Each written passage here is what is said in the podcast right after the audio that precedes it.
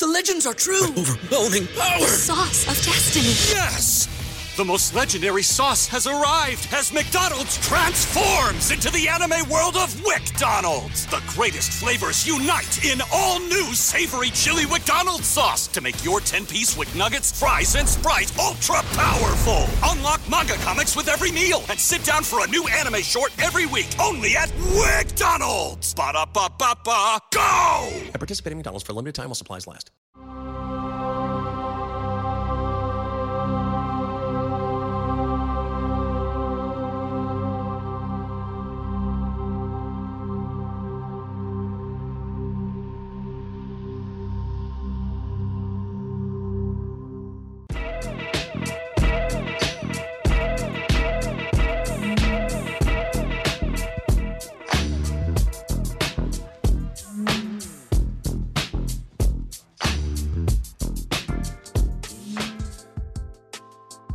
Going on, Internet? Analytic here, aka Dreamz, and I'd like to welcome you to mine, which I call the Notorious Mass Effect Podcast. I am your hip hop and gaming news source with a little bit of R&B mixed in.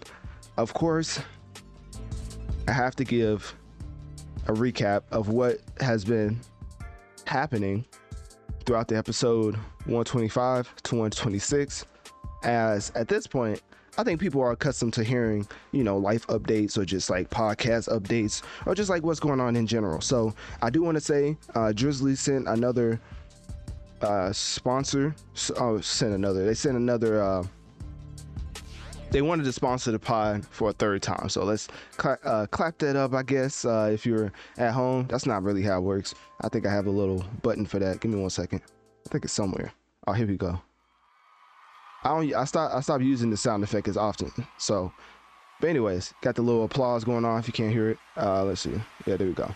I know people like for me to use my soundboard more, but when I get to talking, I'm not gonna lie, I do not be thinking about the extra sound effects I have on my soundboard. I do, by the way. I need to get that Drake combination sound effect on my soundboard because that is beyond hilarious. But that's besides the point. So basically, um, yeah, Drizly sponsored the pod for a third time, so shout out to them for sponsoring this episode. So this episode is uh, along with all the following segments for the month of August. It's sponsored by Drizly. Drizly. I can't even say it. It's sponsored by Drizly. It's like a. Uh, what is it? Uh, I, I had a whole ad that read before this, so you probably already heard it. But basically, they deliver wine, different types of alcohol right to you. It's kind of like Uber for alcohol delivery, and um, yeah, it's pretty neat. I looked up their business on my like off time, and it was pretty cool. So, anyways, let's stop the applause. But anyways, I had a whole another ad that's, that explains everything, explains everything more like uh, fluently, I guess. Anyways, what else? So let me bring my beat back up because I like my intro beat. If I can find it, I think I. Can. Oh, here we go. All right. Anyways, um, it was something I wanted to get into. Oh, okay. So a lot of people want their music played on a podcast. So, um, I don't play music on my podcast because of Universal Music Group. For most other artists, like it's fair game, I guess. But with Universal Music Group, playing their music is a big no-no, especially on DSPs, as you can probably tell. Um, they don't like that. I mean, that's why they took my podcast down last year. So, and you know, I've already talked about that in in length. If you just look up Notorious Mass Effect versus uh, Spotify, that's what it's called on whatever platform you listen to podcasts on. It should have been titled Notorious Mass Effect versus Universal Music Group because not only did Drizly send me a, uh, another sponsorship, this is like the third time them them sponsoring the podcast, but Spotify also sent ambassador um, ad for me and also clarified what happened with the whole situation. So it's basically Universal Music Group. Um, I don't know if I was supposed to say that, but hey, I said it. So, anyways, um, so yeah, I don't play music on a podcast, but what I can do, because for the most part, I think everybody on this list is like independent artists. I don't want to just assume and like disrespect people, but I think they are. So anyway, I just want to go over kind of like how I want to do uh, playlist submissions because that's what people are, who have been reaching out call it. Um, let's just do this. So for 24 hours, I will post your music for $10. Let's do that. And I know what y'all probably saying.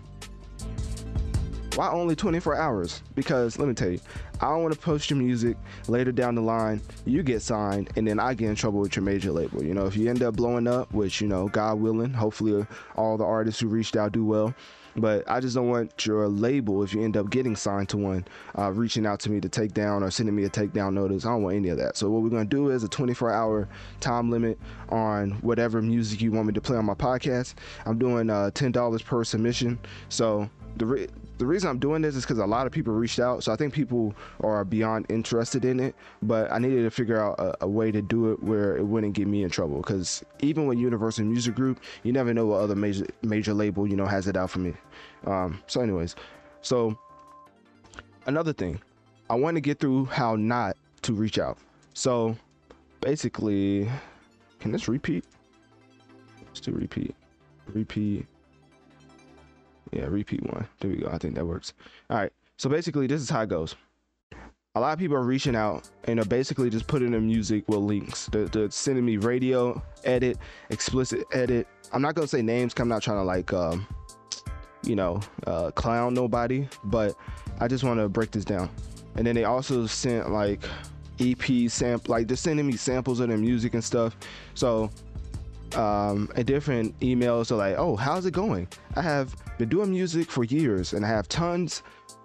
I have a ton of music as well as video content, and I was hoping I could submit my most recently released album for consideration to go on your playlist. Please check it out at your leisure and convenience. Uh, another one said, Hi, I absolutely love your playlist. I've got a track that I think could be fitting and was wondering if you take submiss- submissions at all. I think you'll love it. I've been keen to hear your thoughts. Also, somebody else said, I hope this email receives in good health. I really like your playlist and would like to be considered for placement.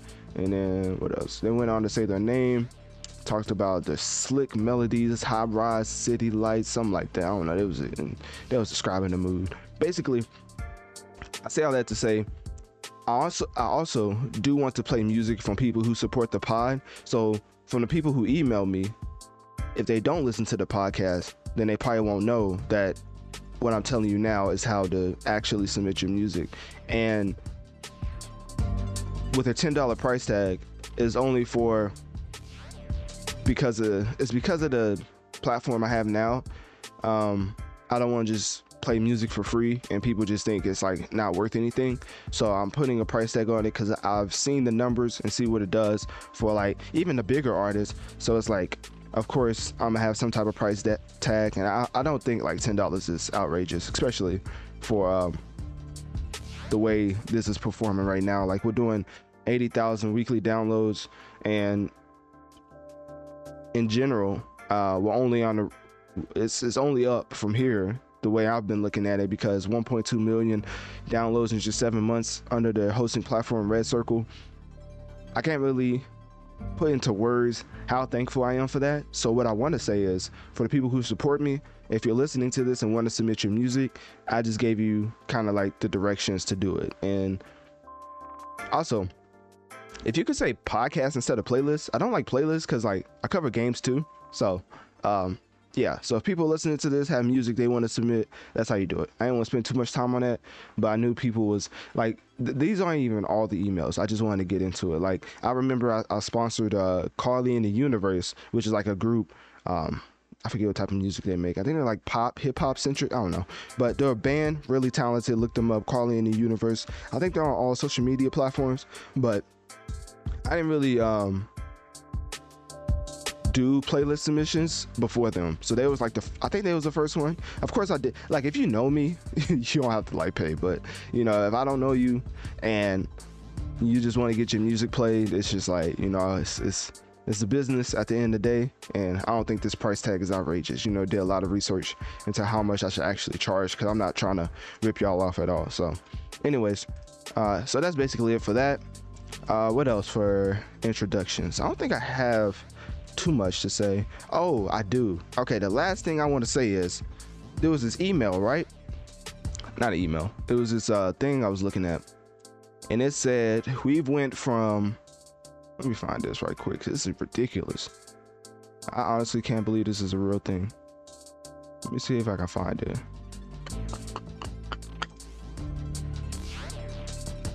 I think it's over here somewhere. Oh, here we go. All right, I found it. All right, so basically, this is what y'all need to know. Cause I know y'all experiencing it just as much as me. So, apparently, reporters. Uh, well, let's just read it out. According to the Guardian, the era of global. I can't read. I'm sorry, y'all. I can't read. I'm like Floyd Mayweather when it comes to this. Give me a second. All right, I'm composed now. Let's get back to it. According to the Guardian, the era of global warming has ended, and the and the era of global boiling has arrived.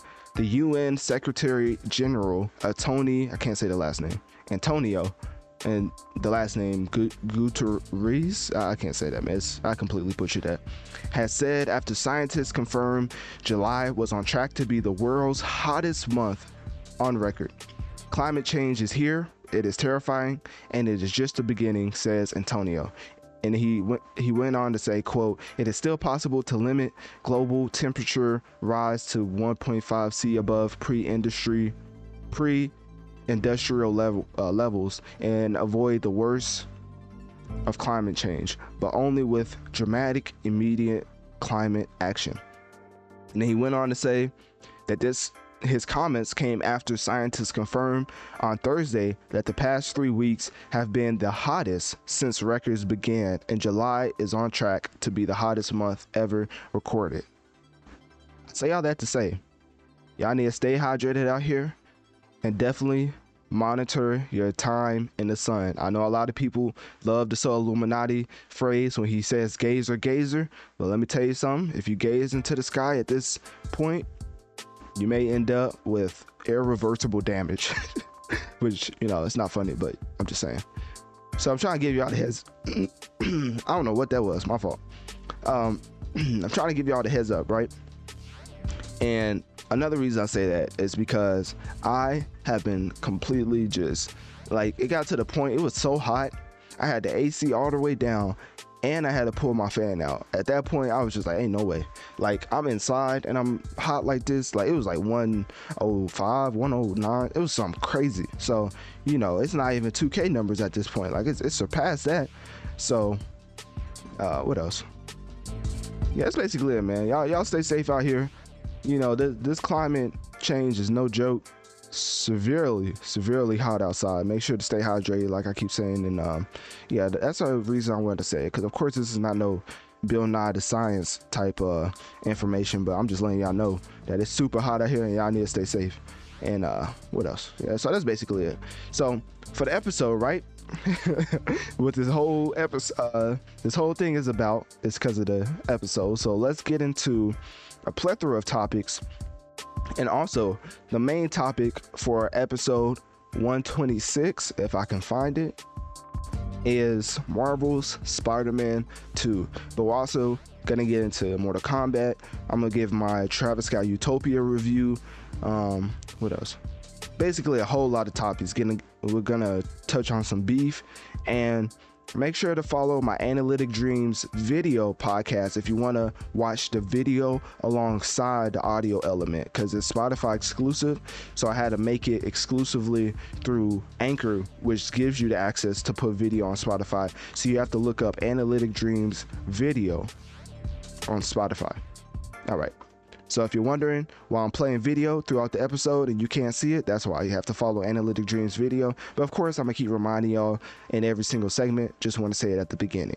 So now that we finished the intro, I do want to say I am beyond excited to get into Marvel Spider-Man 2 because I'm a little biased. Like I keep saying throughout this podcast, Spider-Man is my favorite fictional creation of all time by far. It's not even close. So with what Insomniac did with the first one, beyond excited for Spider-Man 2. And I have a lot of different details that I have to say I completely made up because it may just be on point. So I'm definitely gonna say spoiler warning when we get to the Spider-Man section. I'm obviously gonna say it again. I'm just letting you know right now. I got a lot of details about the Spider-Man video game that if if you really want to know, you're gonna find out. So there's gonna be a lot to take away in this episode. We're gonna, we got a lot to get into, and if you're not already informed, I mean, I just informed you on global bo- uh, boiling, which is a pretty big deal. Then every time uh, you come to Notorious Mass Effect, I love for people to take something away from it so you don't feel like I wasted your time. So with that being said, let's get right into the first topic of episode 126, which is, of course, the beef, and I mean straight beef between ASAP Rocky and Travis Scott. Now, why would Travis Scott be receiving subliminal diss from ASAP Rocky? To be receiving a subli- subliminal diss, there might have to be history where the two got off on the wrong foot because in the past, obviously, they have been influenced by one another in a way that made it seem like there was actually a group at one point. Like at some point, I thought Travis Scott was like ASAP Scott or something. Like I thought him and Rocky was going to be the next Rae Sremmurd or something. But at this point, seems like they have completely f- uh, fell off as ASAP Rocky played a new song during his set at Rolling Loud where he said, You stole my flow, so I stole your. And then it says the B word, but you know, this is a PG podcast, you feel me? So, anyways, y'all are probably wondering who he could be referring to with the B word, right? None other than his actual baby mom, Rihanna. You just gotta love hip hop culture, right? Calling your wife or baby moms the B word, I guess it's just accepted nowadays in the hip hop culture. But that's besides the point. Because in 2015, allegedly, Travis Scott and Rihanna dated, right?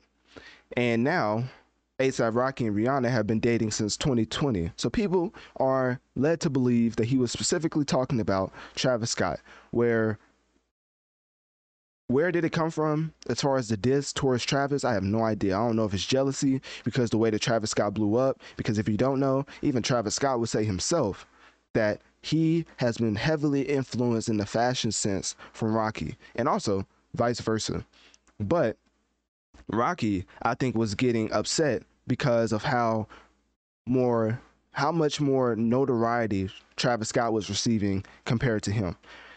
Hip hop, as I always love to say, is the most contact genre in music. So competition in life is everlasting. Competition in hip hop is even more intense than the average lifestyle. Let's just say that because every single time you're rapping, every single time you're putting out music, you're competing with somebody in a way that may lead you to using certain marketing tactics like this. Completely calling out Travis Scott before Utopia came out, during his Utopia rollout, is the most obvious attempt for getting more publicity on your new single that he put out some time ago. it was it was atrocious. Don't listen to it.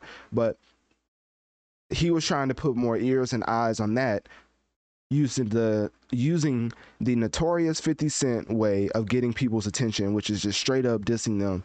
But instead of straight up dissing them he used more of a subliminal which i can't respect that i can't respect that at all. If you want to use somebody for clout then at least have the integrity to use their name. Because with him leaving it at that and also saying some words following, it led people to believe that he was dissing. Let me see, let me pull this up right quick. It led people to believe that he was dissing Ian Connor and somebody else. But when Ian Connor ended up DMing Travis Scott because he was like, "Where did this come from? Like, I thought we was cool. Why you dissing me?" He said in a DM that he posted on his IG, which is Ian Connor's Revenge. If you want to look it up, basically he texted ASAP Rocky. He said, "What is this about?" Basically, how ASAP Rocky dissed Travis, along with ASAP Bari, along with Ian Connor, and more at Rolling Loud Miami. So he was like, What is this about, right? That's what Ian Connor texted him. ASAP Rocky literally said, About nothing. You probably won't believe me, lol. Word to though, can't blame you if you don't. What type of rebuttal or response is that? It's like if you uh, subliminally diss your friend, right? Because Ian Connor and ASAP was supposedly like not close, but like acquaintance acquaintances, or they worked together. I don't know some some sort of fashion. They was together. So with this coming out of the blue, it's like subliminally dissing your friend, and your friend straight up asks you about it via te- text message, and you just give some lazy response like, "Man, I can see how you feel that way." That's crazy. And then that's it. Like what? Like at that point, okay, you obviously are are dissing that man. And then Ian Connor uh, responded to that, uh, like just terrible response by saying, "I like to hear unbelievable expletive, cause what's going on when we set this tone? Cause like I just said previously, I guess Ian Connor and ASAP was supposedly f- friends, but ASAP Rocky dissing all these people just screams a marketing a PR move and a marketing tactic that I just at the end of the day don't think will work at all. I just feel like the music that ASAP Rocky is putting out currently is just too down bad to save with this desperate attempt of going the six nine route of just dissing people for clout. So at the end of the day, what I do want to get into is just how it's possible that ASAP Rocky's diss wasn't directed to Travis Scott at all, but Travis Scott, which I'm going to get to in my Utopia review later on, said about, well, he talked about how, you know, they talking stuff with no Trident. And he, he said something explicit that made the no Trident line make sense, but it's a PG podcast. So basically, Travis Scott even responded to Rocky, obviously in music, not online, because I, I think he obviously saw the marketing or the PR move ASAP was trying to pull in the midst of the Utopia rollout. I think it was it was as obvious as you could have imagined with this type of uh, random outburst of disses. Because ASAP Rocky is pretty low key from what I've seen from the outside looking in.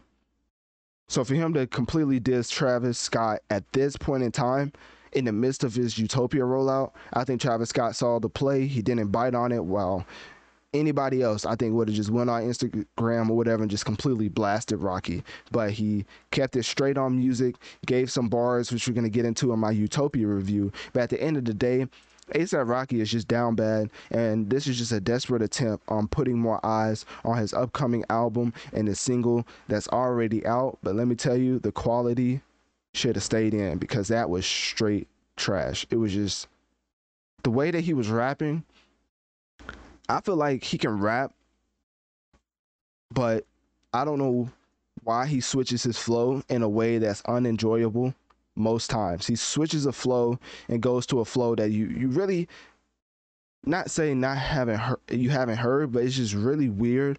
Not off beat is off putting. And I'm not even trying to be funny. It's just very trash the way that he rapped his in, in his last single. But the snippet he played, to be fair, sounds pretty solid. So we're gonna see what he ends up doing with this. But I, I do think that ASAP Rocky is using certain marketing tactics that's just very um, unfortunate and kind of shows where his musical career is at. And as far as a personal level, I mean, just to sum sum up his personal status, every time I look up ASAP Rocky news, Rihanna pops up. So that should let you know how overshadowed this man is in life and in music. So, anyways, click my link tree in my bio.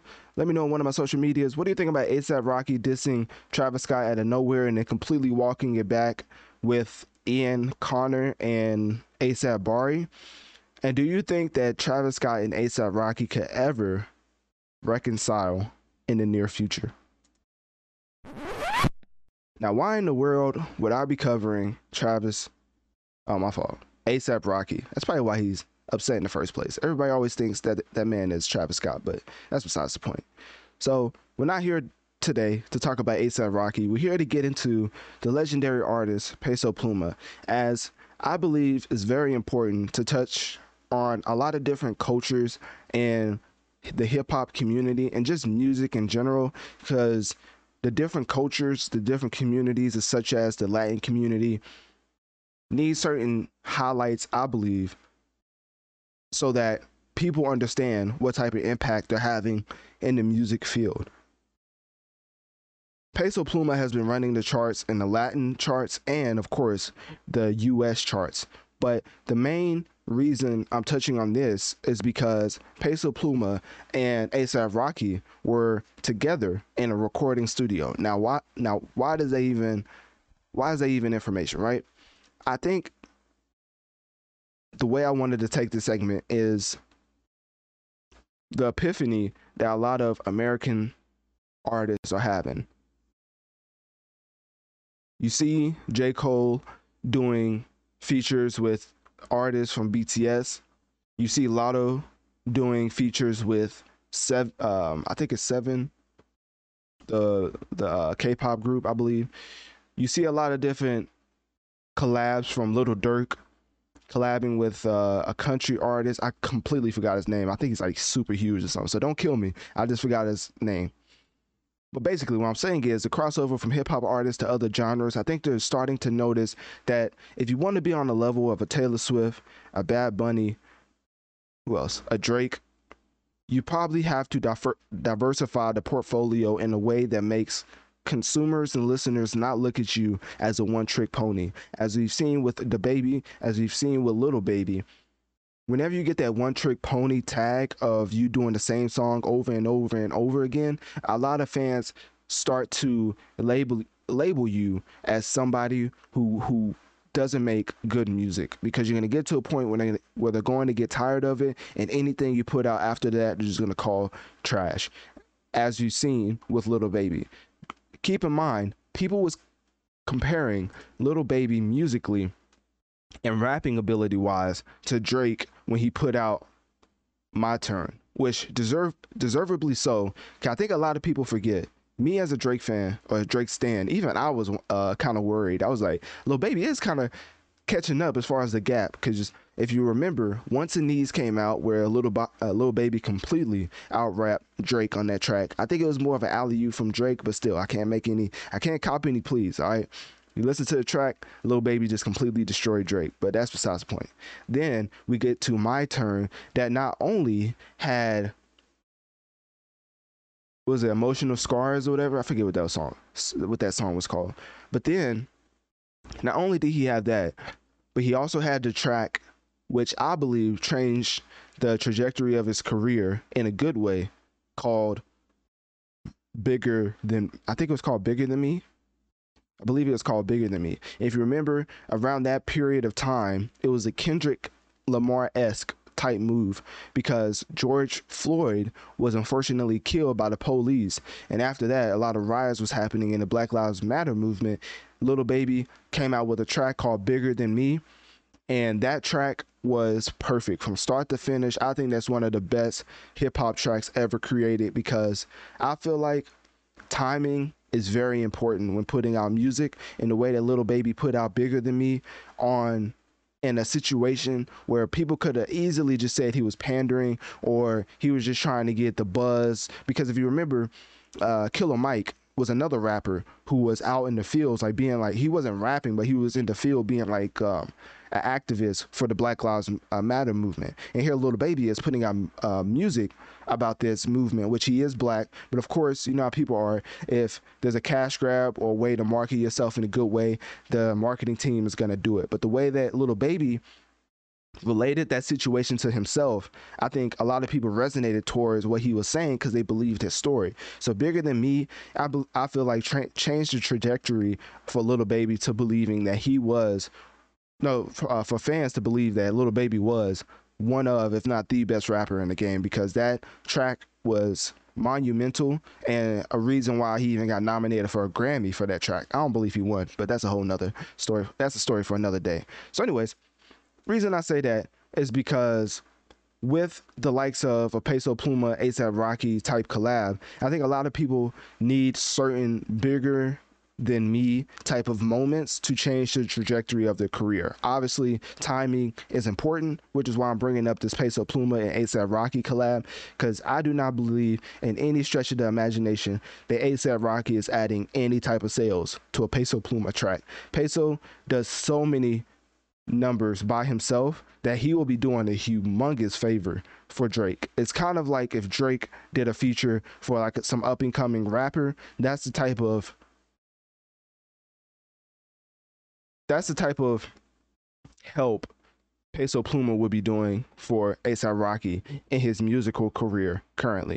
It may sound crazy to say, but when you look at Peso Pluma on the Billboard charts and the Latin music charts, I mean, he runs the Latin, not runs, that's a little strong, but he's in the top 10, top five of the Latin music charts, and then come over to America, and he's always in the top 50, top 25. So whenever he puts out music, people listen, and a lot of people listen, which makes these artists like ASAP Rocky trying to collab with artists like Peso very interesting. I'm not gonna say it's culture appropriation or trying to be a culture vulture, but it's very similar to what culture vultures do when they see a certain culture starting to get a lot of shine in their respective spaces in the hip hop industry. So that's the only reason I wanted to touch on this. Nothing too deep, I guess, but that that's really what I why I wanted to cover this because I think hip hop artists are starting to notice the gap is closing between hip hop and other genres. So click my Linktree in my bio. Let me know on one of my social medias. What do you think about Peso Pluma and ASAP Rocky being in the studio together? And also, what do you think about different genres such as Latin music, uh, Afro beats, closing the gap on hip hop? And do you think they could actually surpass the popularity of hip hop music? It is time to get into the Travis Scott Utopia album. The album was released July 28th, 2023 by Cactus Jack in Epic Records follow up from the 2018 album Astroworld. So after the 5-year wait, this man has given us an album consisting of Beyonce, Drake, The Weeknd, Bad Bunny, Playboi Carti, SZA, Future, 21 Savage, I can keep going on and on. You would have thought this was a DJ Khaled or a Kanye West Donda album. The amount of features that this had. Granted, the five year wait, I believe the budget for the album was out of this world. So Travis was like, let's get all the features possible. All I want to say is, when getting into this album, because of course we're going to start with the sales because that's what a lot of people are wanting to know about. If you didn't hear my first impressions of Travis Scott Utopia, just know that I was saying that the first week sales would do around three to four thousand, uh, three to four hundred thousand first week. But I did also say it could jump up to seven hundred thousand because of the new bundle rules, and what actually ended up happening. According to his daily double, Travis Scott, with 350 million streams in the first seven days, is going to sell around 245 to 270,000. No, no 245,000 first week. But it doesn't include pure album sales slash bundles. Those also could could surpass two hundred thousand. So apparently, going off the two forty five to two seventy five thousand first week that people are guessing, guesstimating that he would do with streaming, going off of the two hundred thousand that people are guessing he would do with bundles slash album sales he could end up doing around five to six hundred thousand first week. Without bundles, he's gonna do probably around three hundred thousand first week. So technically, I wasn't too far off. You know what I mean? I'm not trying to pat myself on the back. You know, a lot of people in the hip hop industry love to say that fans just be talking and fans don't know what they're talking about. And it always reminds me of when people say, "Oh, you gotta be in this hip hop industry. You gotta make music to know what you're talking about."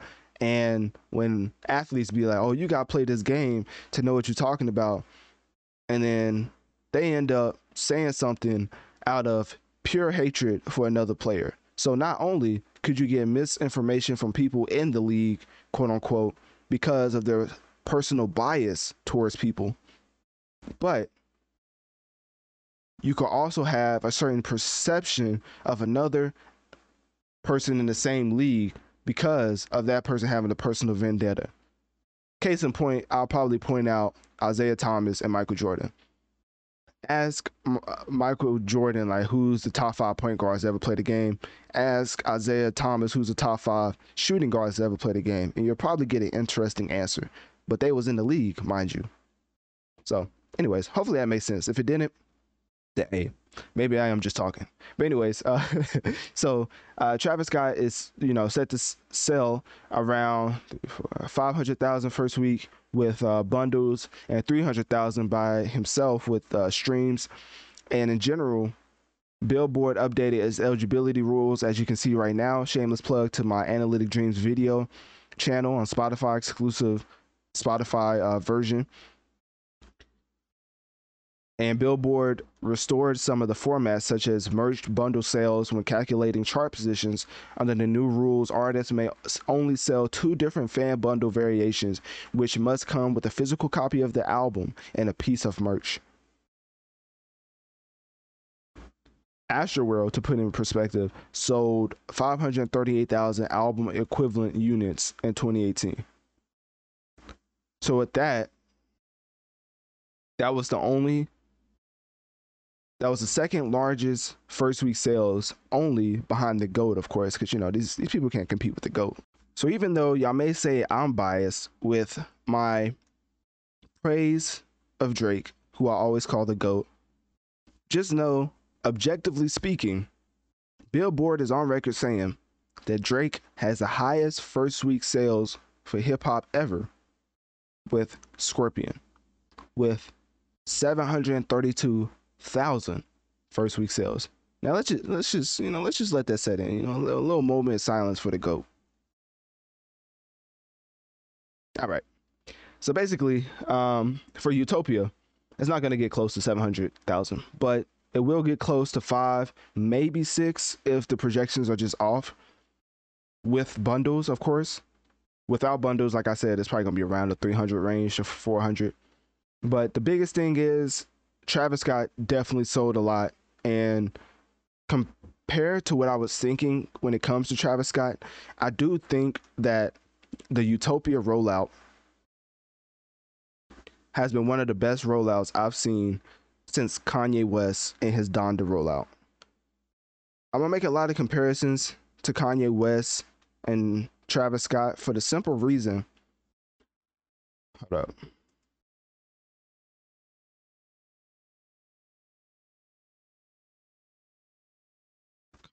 Okay. Yeah, because I was trying to, I think I found this, but I'm trying to make sure I get my facts correct. Correct.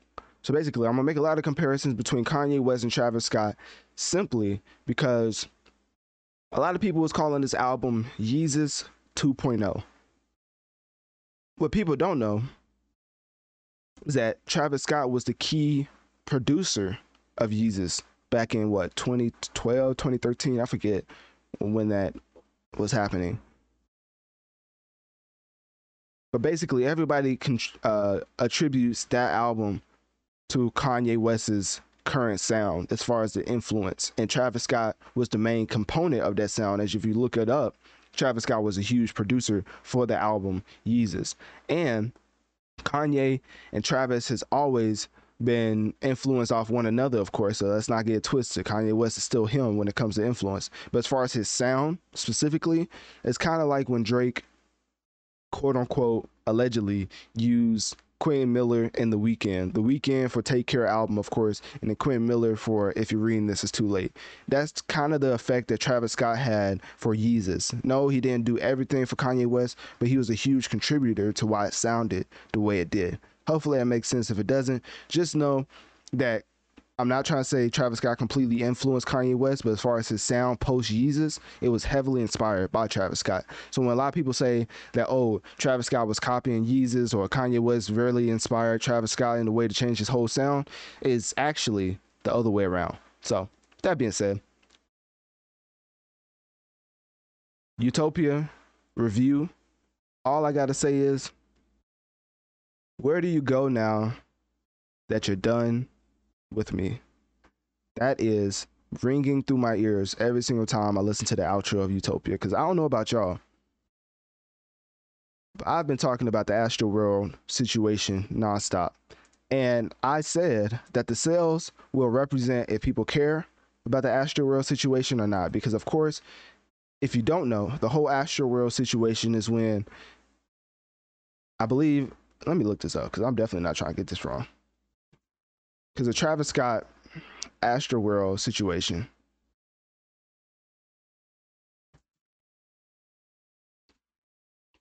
And the events that led up to it makes me believe that Travis Scott is one of the most dangerous hip hop performers, like uh, not even hip hop, one of the most dangerous performers ever in life. Because November 5th, 2021, for the Astroworld Festival, that was a, a, music event that was founded by Travis Scott. That's the biggest point. I think a lot of people are like, why are you blaming Travis? He didn't do anything. It's literally his festival. And a lot of different insiders were saying that he runs it a certain way so he can have certain rushes towards the mosh pit, allegedly. That I have to say allegedly, definitely for that.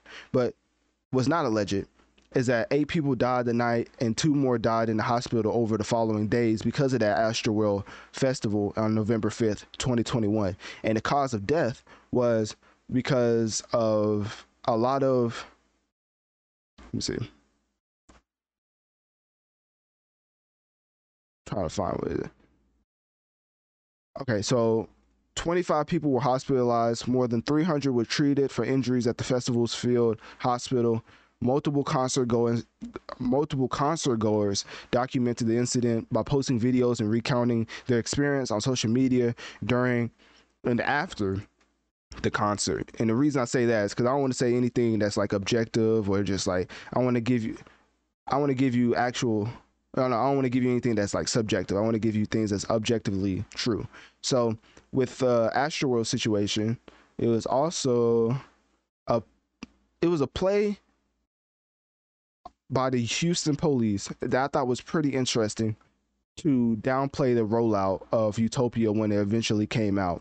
And the reason I say that is because once I pull it up in a second, it's really interesting that they will release this info now than it actually when it, when it actually occurred. So they waited to release this info after the album was released. But the Houston police basically came out and said, because granted, I mean, keep in mind, Astroworld is a festival founded by Travis Scott, right?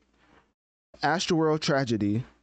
The Houston police came out and said that Travis Scott's team prevented the concert from stopping multiple times. The police report says, and they said, um, trying to find if they had any more what they said, and they basically said that yeah, the Houston police said that Travis Scott's team prevented the Astroworld concert from stopping. And I think that's very interesting that they've released that as soon as Utopia released.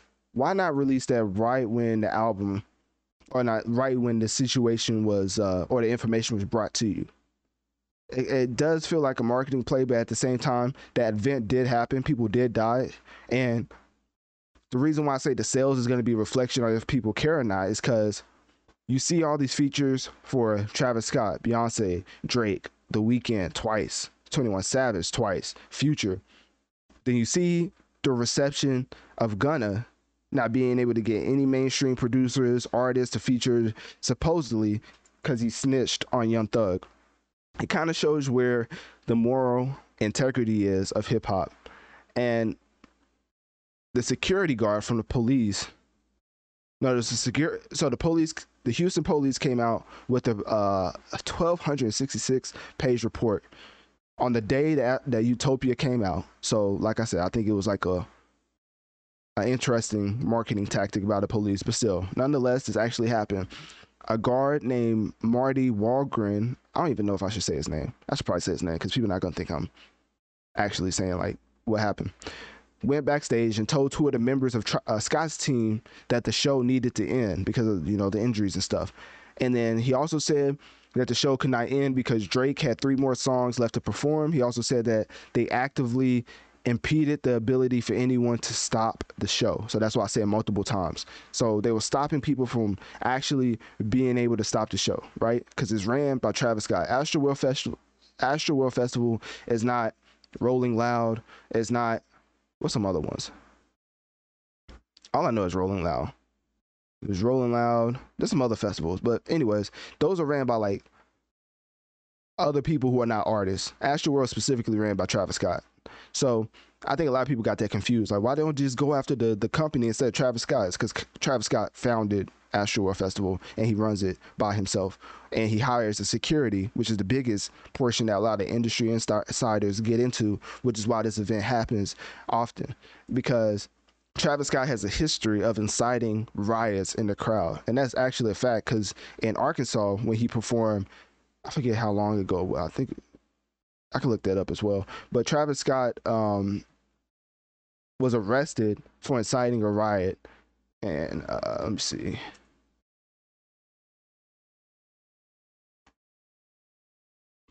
And th- and this has happened.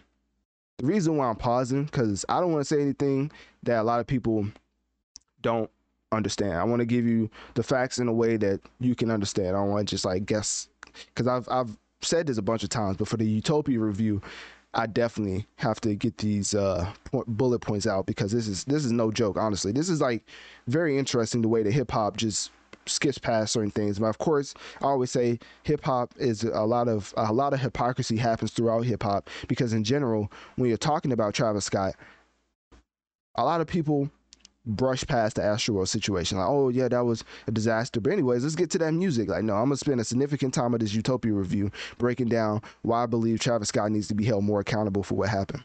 Anyways, Travis Scott has a history of inciting riots during his performances. In 2015, he was arrested at Lollapalooza. That's another festival I forgot to mention. After encouraging fans to rush the stage and bypass security.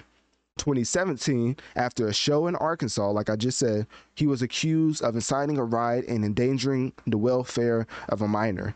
2019, a fan I don't know if this is Tra- Travis Scott's fault, but the, a fan fell off the balcony of his concert and was paralyzed and but the fans family so for that situation in 2019 the fans family sued travis scott. Now we don't know if he, if they won or not but i don't really put that situation on travis scott. Like if somebody falls off the balcony you know um unless travis was like come from the balcony i don't see like how that would be his fault. Anyways um what I do want to point out is his history of just incite, inciting riots uh, time and time again to the point where he got tired of doing Lollapalooza. Um, in 2017, it doesn't list, but uh, it was it was Amp, the the Walmart Amp like theater or whatever. That's what it was in Arkansas, and then he got probably got got tired of getting arrested for literally incite, inciting riots during during his performance that he created his own Astroworld Festival, and now he has been uh, now that this situation has happened because Astroworld, the situation happened on November 5th, 2021. So we have, let me find this again. We have Lollapalooza situation where he was arrested for inciting inciting riots. 2015, 2017 he was arrested for inciting uh, riots, and then in 2021, 10 people died more than 300 people were treated for injuries at the festival's field hospital, and multiple concert goers documented the incident by posting videos and recounting their experiences on social media during and after the concert. So if you don't believe me, you can look it up for yourself. Astroworld Festival uh, su- survivors, quote unquote, of the disaster, and they will probably give you their personal recount of what happened. Anyways, So that's why I say Travis Scott is more than responsible for this Astroworld tra- tragedy, and why he should be held more and uh, more accountable. And just shows the hypocrisy in the hip hop field of letting a person like Gunna go criticize and and, and gives give Gunna so much criticism and downplaying his name and just ridiculing him to the point where he doesn't have any features. No artist wants to collab with him because they're riding with Thug. But then you come over to a- Astroworld, which is a much, a way more serious situation. Obviously, on the flip side, it could not be a way more serious situation because Young Thug is also accused of, you know, that's alleged. So I'm not gonna get into that. But basically, you know, apparently, allegedly, people passed away because of the whole case is going on with Young Thug right now. Like as far as like what he did in the past, apparently people passed away, and that's why they're trying to lock him up specifically. Anyways, that's alleged, so I'm not saying that's a fact. Getting into the factual though realm again, the Astroworld situation did happen. It was documented, and I think is way more serious than a lot of people are letting on and are describing because even though Travis Scott denied these accusations of him, you know, inciting riots and not stopping the show when people are seen to be in distress, it's just too many accounts of this man doing this time and time again, of getting arrested time and time again. And for people actually pass away during his concert because of him doing the exact same thing in his own festival kind of shows you why people are so upset at Travis Scott, me included. Travis Scott, to be fair, they do say that Travis Scott has been committed to working with the families of the victims, but however, his history of inciting riots as his concert is um, raised a serious questions and awareness from major brands, which is why his arena festival his arena tour, if he ever if he even goes on one, will be very interested interesting to see how that goes about because let him say one thing about inciting riot and they're just probably gonna arrest him on spot. I'll be interested or I'll be surprised if they even let him do any of that when he goes to their venues because like I said he was arrested multiple times in 2015 2017 that he just created his own festival. So to do his own tour, I think will have to once again be on his own merit because a lot of these major uh, uh, arenas, such as like the one in Kansas City. Um, like if he wants to go to the Sprint Arena or Madison Square Garden, like he's not having, like they're not having it. So I'll be interested to see how he ha- how he handles that situation. As obviously, he was um, a lot of lawsuits are, are still happening with this whole Astroworld tragedy. However, the police the police reported that um, it could lead to a lot of criminal charges against Travis Scott. But I believe a lot of them has been dropped. I don't know that as for a fact, but it doesn't seem like a lot of them because when you get into that situation, like as far as hip hop lawyers, like a hip hop artist can literally kill somebody, and then the lawyer is like, "Hey, I can get you off of that." Like hip hop lawyers are notorious for getting their clients off on just outrageous situations. But anyways, that's besides the point. So, um, now with that all all that important information out the way, let's get into the album review. So basically, Utopia. So switching gears, I know it's like a harsh little transition, but like I said, the reason I, I titled this the Travis Scott Utopia review because I definitely wanted to get out that Astroworld point because I think a lot of people let that slide, but I didn't want to let that slide at all. So, um, and plus, if you listen to my Travis Scott coverage over the past months and years since the Astroworld situation, you know this is my same sentiment I've always been saying. So, anyways, switching gears to music. So now focusing specifically on music. After what I just said, I believe that Utopia by Travis Scott, objectively speaking, no, no, subjectively, music, yeah, subjectively speaking, for me, is the best album of 2023. The reason I say it's the best album of 2023 is I would ask you to show me an album that came out this year with levels of production that's even close to this right here. I believe that what Travis Scott did with Utopia on a production level is a literal masterclass on how to record certain effects over sound effects, certain EQ that he uses for samples to match perfectly along with the beat. I mean, in Meltdown, he literally had a Star Wars sample that I had no idea that he used until I saw it in the uh, credits. Had to listen back to it, and then once you know that it's a Star Wars sample, it's like oh, it's it's stand, it's like night and day the way it stands out once you see the production credits, and the way he just uses that sample seamlessly with the actual beat is kind of insane. The way that he samples is Kanye West esque. Because, of course, like I said, Travis Scott influenced Kanye West's sound over Yeezus, but let's not even act like Kanye West, the producer, needs any help from anybody. He's he's very much a genius when it comes to production side. Travis Scott, I think, at this point in time, is on that level of genius when it comes to musical production solely musical production. When I saw the producing credits and I saw some of the other reports that was coming out like this is Travis Scott's most produced album since like um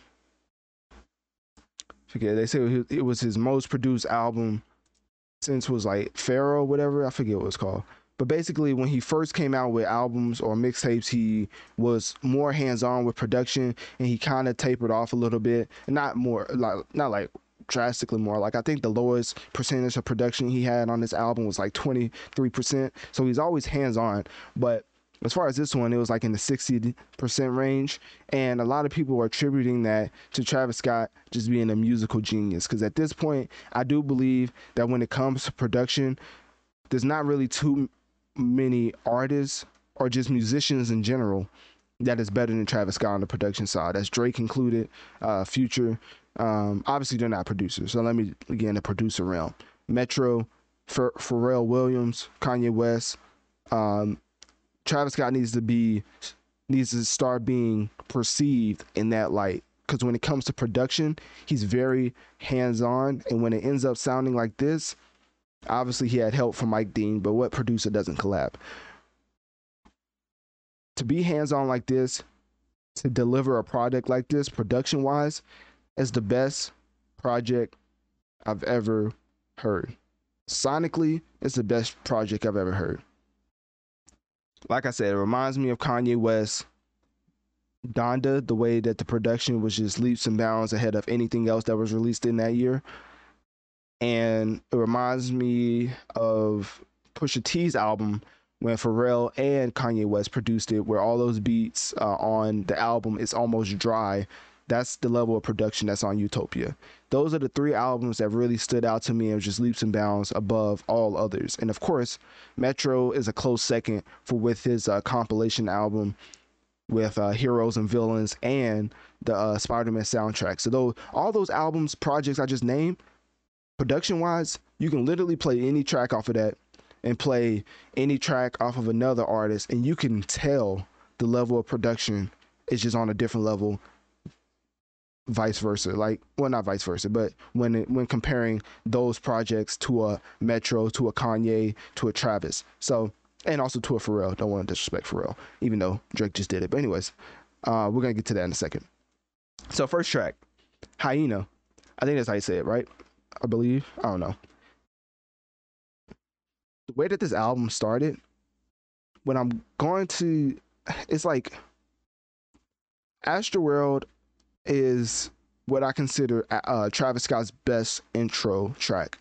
I feel like it really set the tone from the from the beat to what he was rapping about. I feel like Utopia, this is like a watered down version of that, but it's still a great track. I've really like Hyena. And when I say watered down version of Astroworld, it's like when I say like a watered down version of a Drake new song compared to his old song. Like if I'm comparing them to themselves, their worst production or a track is still better than most people's track, uh, good to best track. So I'm comparing Travis Scott to himself at this point. Astroworld, I think, had a better intro, but I do believe Hyena definitely set the tone when it came to production and when it came to the samples he was using, especially the way he was rapping. Like he said something about, uh, let me just pull this up this man said something about bobblehead. I was like, ain't no way he said, "I'm." So technically, this is a location. So I know it's a PG podcast, but so we're gonna talk about the location, not the cuss words. anyways, he said, "quote I'm driving through hell, and I done brought snow. It's shining in here." The I brought glow. I hear the sirens right out the something. Run me the info. Trying to hear what you did, not how you came close. Like he was also Travis Scott rap more on this project than any other project he's ever put out. So that's another tidbit. Um, trying to hear what you did, not how you came close. That's a bar. Then he just and then the follow up was he said, "Cause I get bobblehead like I done made pro. I made Italian Italian bread like I done made dough. I be all around the map, write a show by myself like I'm Chelsea Chelsea Handler, or write a series about my expletives like I'm Kelsey Grammer, nicknamed the Jet Jayhawk because it's out of Kansas. You know it's Spalding in my top. I'm in Esper. Okay, we just just know he was rapping. On this entire project, he was really rapping. I was surprised by the level of uh, lyricism he was giving because I never said Travis can't rap, but I, I, never considered Travis a lyricist. So the way he was rapping on this was was definitely um, lyrical. Like his lyrical ability for this album was on dis- on display for more of the album that I've ever heard from uh, Travis Scott project. Usually he's like crooning, which is like singing for me for people who can't sing. Like that's what I call it. I call it crooning. But anyways, uh, that's besides the point. Also, thank God featuring KC. I think that's how you say it. That track was pretty solid. Let me see. Ooh, ooh, what did you say? Uh, that track was pretty solid. That wasn't like one of my favorites, but and then Modern Jam, that's when we got into the Utopia feel. That's when I started to feel like, okay, well, he's really he's really switching it up. And at first, I'm not gonna lie, first listen makes you feel like this track is just atrocious. And then after listening to it over and over and the concept of the album, is straight fire. Modern Jam, one of my favorite tracks off of this uh, album. It's not in my top three. It's probably top five, maybe. I don't know. But I just like the way he switches it up, and then after you listen to the entire album over and over again, you appreciate Modern Jam because he gave you kind of what you wanted in rapping and singing, and this was more of the experimentation that a lot of people have come to know about Travis. So Modern Jam was a very unique gem. I think you kind of have to listen to it over and over, not to program, but just to understand a lot of the production um, angles that he was taking. Modern Jam was straight fire to me, featuring uh, Teezo Touchdown. I don't know who that is. And then My Eyes by Travis Scott featuring Bon Iver and Sampha. I don't know who Sampha is, but My Eyes is definitely uh, one of my favorite tracks off of the album. I don't know, the beat switch from him singing to rapping what reminded me of when Drake um, Drake from Take Care how sometimes he will sing and then he'll just get into his rapping bag on the second half. My eyes are like the, is like the perfect track when it comes to singing and rapping solely by Travis Scott because there's not too many solo tracks from Travis Scott. I think there's like five on this 19 track album. So yeah, it's probably my favorite solo. No, it's not my favorite solo, but as far as my eyes, it's like top two. Yeah. All right. But as far as singing and rapping, it's probably my favorite solo uh, Travis track. Uh, track number five, God's Country. I thought that was pretty solid. I don't really have too much to say about God's Country. Uh, track number six, Sirens. At first, I also didn't like this track. Like, I put a skip. If you don't know, if you listen to Spotify, you can hide the track. And I hid it off of the album because I was like, I'm not trying to listen to this. And um, because at the end it gets very annoying. It's like this drop they play, and it's like over and over and over. And I can just picture Travis in the studio. Like if you've never seen the meme from Travis Scott being at some type of club and he, he was just slamming the laptop, like just atrocious. I mean, not atrocious, just like um just very obnoxiously slamming the laptop like he was a little kid. That's what reminded me with the end of this track. Like he was just slamming that effects button over and over and over, and that stuff was annoying. Like I'm not gonna lie, that's the reason why I really hid the track. But other than that, the track's actually solid. So after listening to it over and over and over, I just skip it when it gets to that part. Like that's just I don't know why he did that. Hopefully he takes that out because that's that's very annoying. Um, because it leads right into the meltdown, and because the funniest thing about this is that Drake at the end of this track, he literally says, he's like, well, the girl's like, I thought we were going to Utopia, right? That's the girl. And the Drake says, What makes you say this isn't Utopia? And the girl's like, I mean, I don't know. Isn't it supposed to be some perfect destination? This is just your hotel room. And then Drake's like, Yeah, It looks perfect to me. And then after that, to go to go into meltdown, like you just gotta really appreciate the sequencing of this album. Because of course, I don't know if y'all saw that that famous meme from academics when he first heard uh, "Sicko Mode."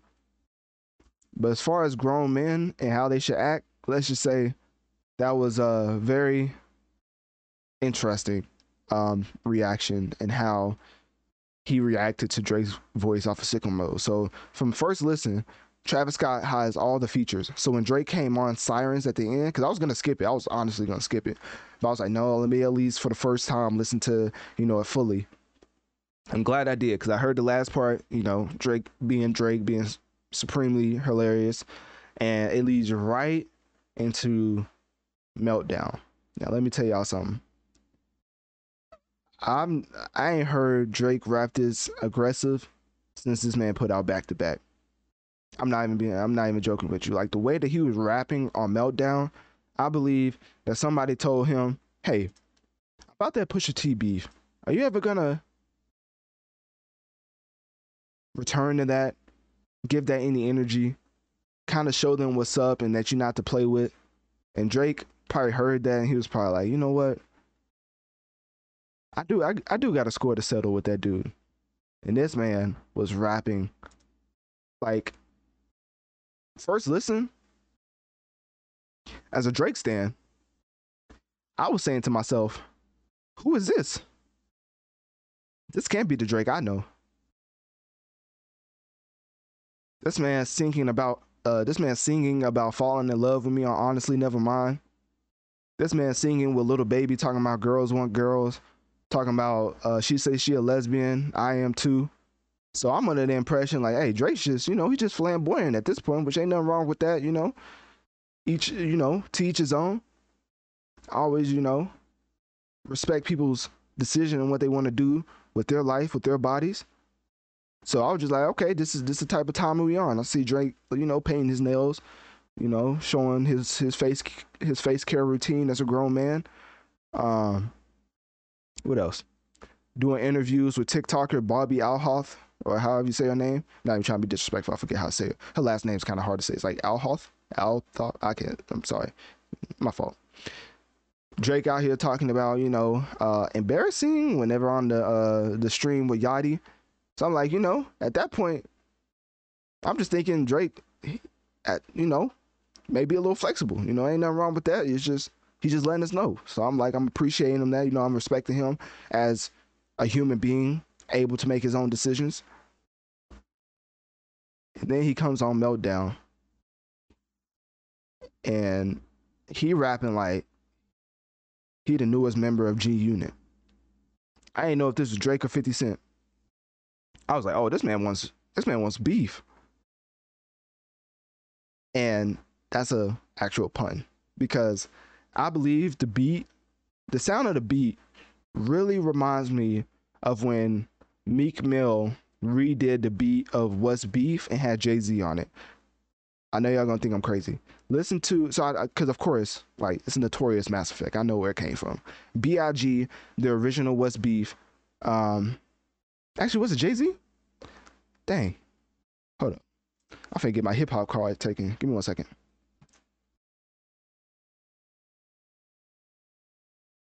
I don't know if it was Jay Z or, or Biggie. I think it was maybe Jay Z.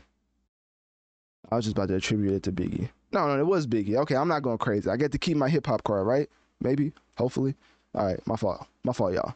So, What's Beef was the track made by Notorious B.I.G., right? On the album uh, Life After Death in 1997. And a lot of people sampled it or redid it and uh, it's one of Biggie's best songs ever, and one of his most important diss tracks in just hip hop history. Like Biggie's a legend. Like there's a reason I, I, I went with the name Notorious because I wanted a representation of a real hip hop musician, and Biggie is just one of the best, just storyteller. No, he is the best storyteller ever to touch a mic. That's besides the point. So what's beef beat is very similar to this one, as I do believe that when Drake was talking about uh, what he was saying over Meltdown with this uh, beat sounding the way it did, I feel like it was a, a tribute to the What's Beef beat by Notorious B.I.G. y'all gonna think I'm crazy, just listen to Meltdown at the beginning, listen to What's Beef, and at the end of it, if you still tell me I'm crazy, then hey, I can sit with it. But uh, that's how I felt. So, and then also, so Drake gives his bars about, you know, you talk to the cops on some therapists, you act like you love this American. Uh, and obviously, he was addressing um, Gunna with the track, I mean, with the verse. Heard your new joint is embarrassing. You talked to the cops and some therapists. I thought that was strictly for Gunna. Then he said, You act like you love this American, but really the truth is you're scared of the six. I think that was a direct shot at uh Childish Gambino, which is uh Donald Glover, of course. And then your bodyguard put in some work on a fluke. Now you want to go and inherit. I think I think now he's specifically talking about Pusha T, right? And then he keeps going right he keeps going and getting into the the meat and potatoes of this bar. My schedule is out. Come spin us for real. Forget all that spinning the narrative. I melt down the change that I bought from your boss. Give an expletive about all of that heritage. Since V not around, the members that hung up the Louis, they not even wearing it. Don't come to the boy about repairing. Don't come to the boy about sparing. You lucky that Vogue was suing, cause I would have been with the Wasses and Paris, man. Man, oh man. Let me tell you something. Drake was rapping like he had bills to pay on this track. I, I ain't never heard that cadence from Drake. And uh, Drake has been in the game for what, 10 years at this point? 11 to 12 years at this point. I ain't never heard this man rap aggressively or more aggressively or as aggressively ever than I heard in uh, this track titled Meltdown. I don't know what got into him. I don't know if Pusha T is gonna respond, cause if I have to explain it, Meltdown the chains that I bought from your boss is apparently a play off of Pusha and um I thought Kanye was his boss, but maybe they was co-partners. I don't know. He he says your boss, so I don't know who's the boss of who. I don't know who's the boss of Pusha T or who's the boss of Pharrell Williams. But anyways, Drake bought some chains that was notorious for the Pharrell wearing. It's like some controller type chain, right? He melted he melted down. Who knows if he actually melted it down for money? But that's what he said. And then he also said, um, since V not a, around, who is um Virgil, Virgil Abloh, who was like the I forget what he did. That's so disrespectful. I totally forget. Virgil created Louis. Did he create Louis? He created something. I think it was Louis Vuitton. And then um since Virgil Abloh passed away, I think Pharrell took up the mantle of like the creative of creative lead or whatever. So Drake, of course, is sending another shot at Pharrell, talking about we not even wearing that stuff no more. So basically, disowning Louis because you know I think Pharrell took over and then of course the repairing and sparing is the stuff that Pusha T, you know, they probably gonna ask him time and time again since he quote unquote repaired with Kanye, are you gonna repair with Pusha T? And guess what he probably told him? He was like, Definitely no. I'm not repairing anything. In fact, I got this track coming out called I got this verse coming out on Meltdown. And I can't wait till he hears it. And best believe you, I'm pretty sure Pusha T heard that. And I believe he's gonna send shots back, but maybe just on his own time. Know, you know, like his album, like the way that Pusha T kind of ethered Drake into bringing out his son, also talking about his producer being extremely sick. Like he really went to a level that I just don't think Drake can ever match ever in life. Drake said he had a diss track for Pusha, but somebody told him to not put it out. I don't like.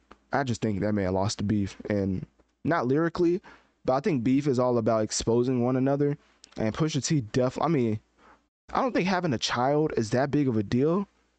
But when you're Drake, it just seemed like the most flagrant thing he ever did in life. Like, God forbid a celebrity wants to raise their child in peace and not just wants to have them on the internet 24 7. But the way that Pusha framed it, he was hiding it, like the world just blew up. And that, and from since then, I don't think Drake has ever recovered. I think he's still trying to get his get back on uh Pusha.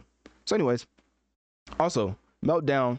Uh, if you want to hear the little Star Wars sample, which made me like this track even like 10 times more, because once I figured that out, I was like, ain't no way. I listened back to it, and you have to listen to, um, let me see, when does he say it?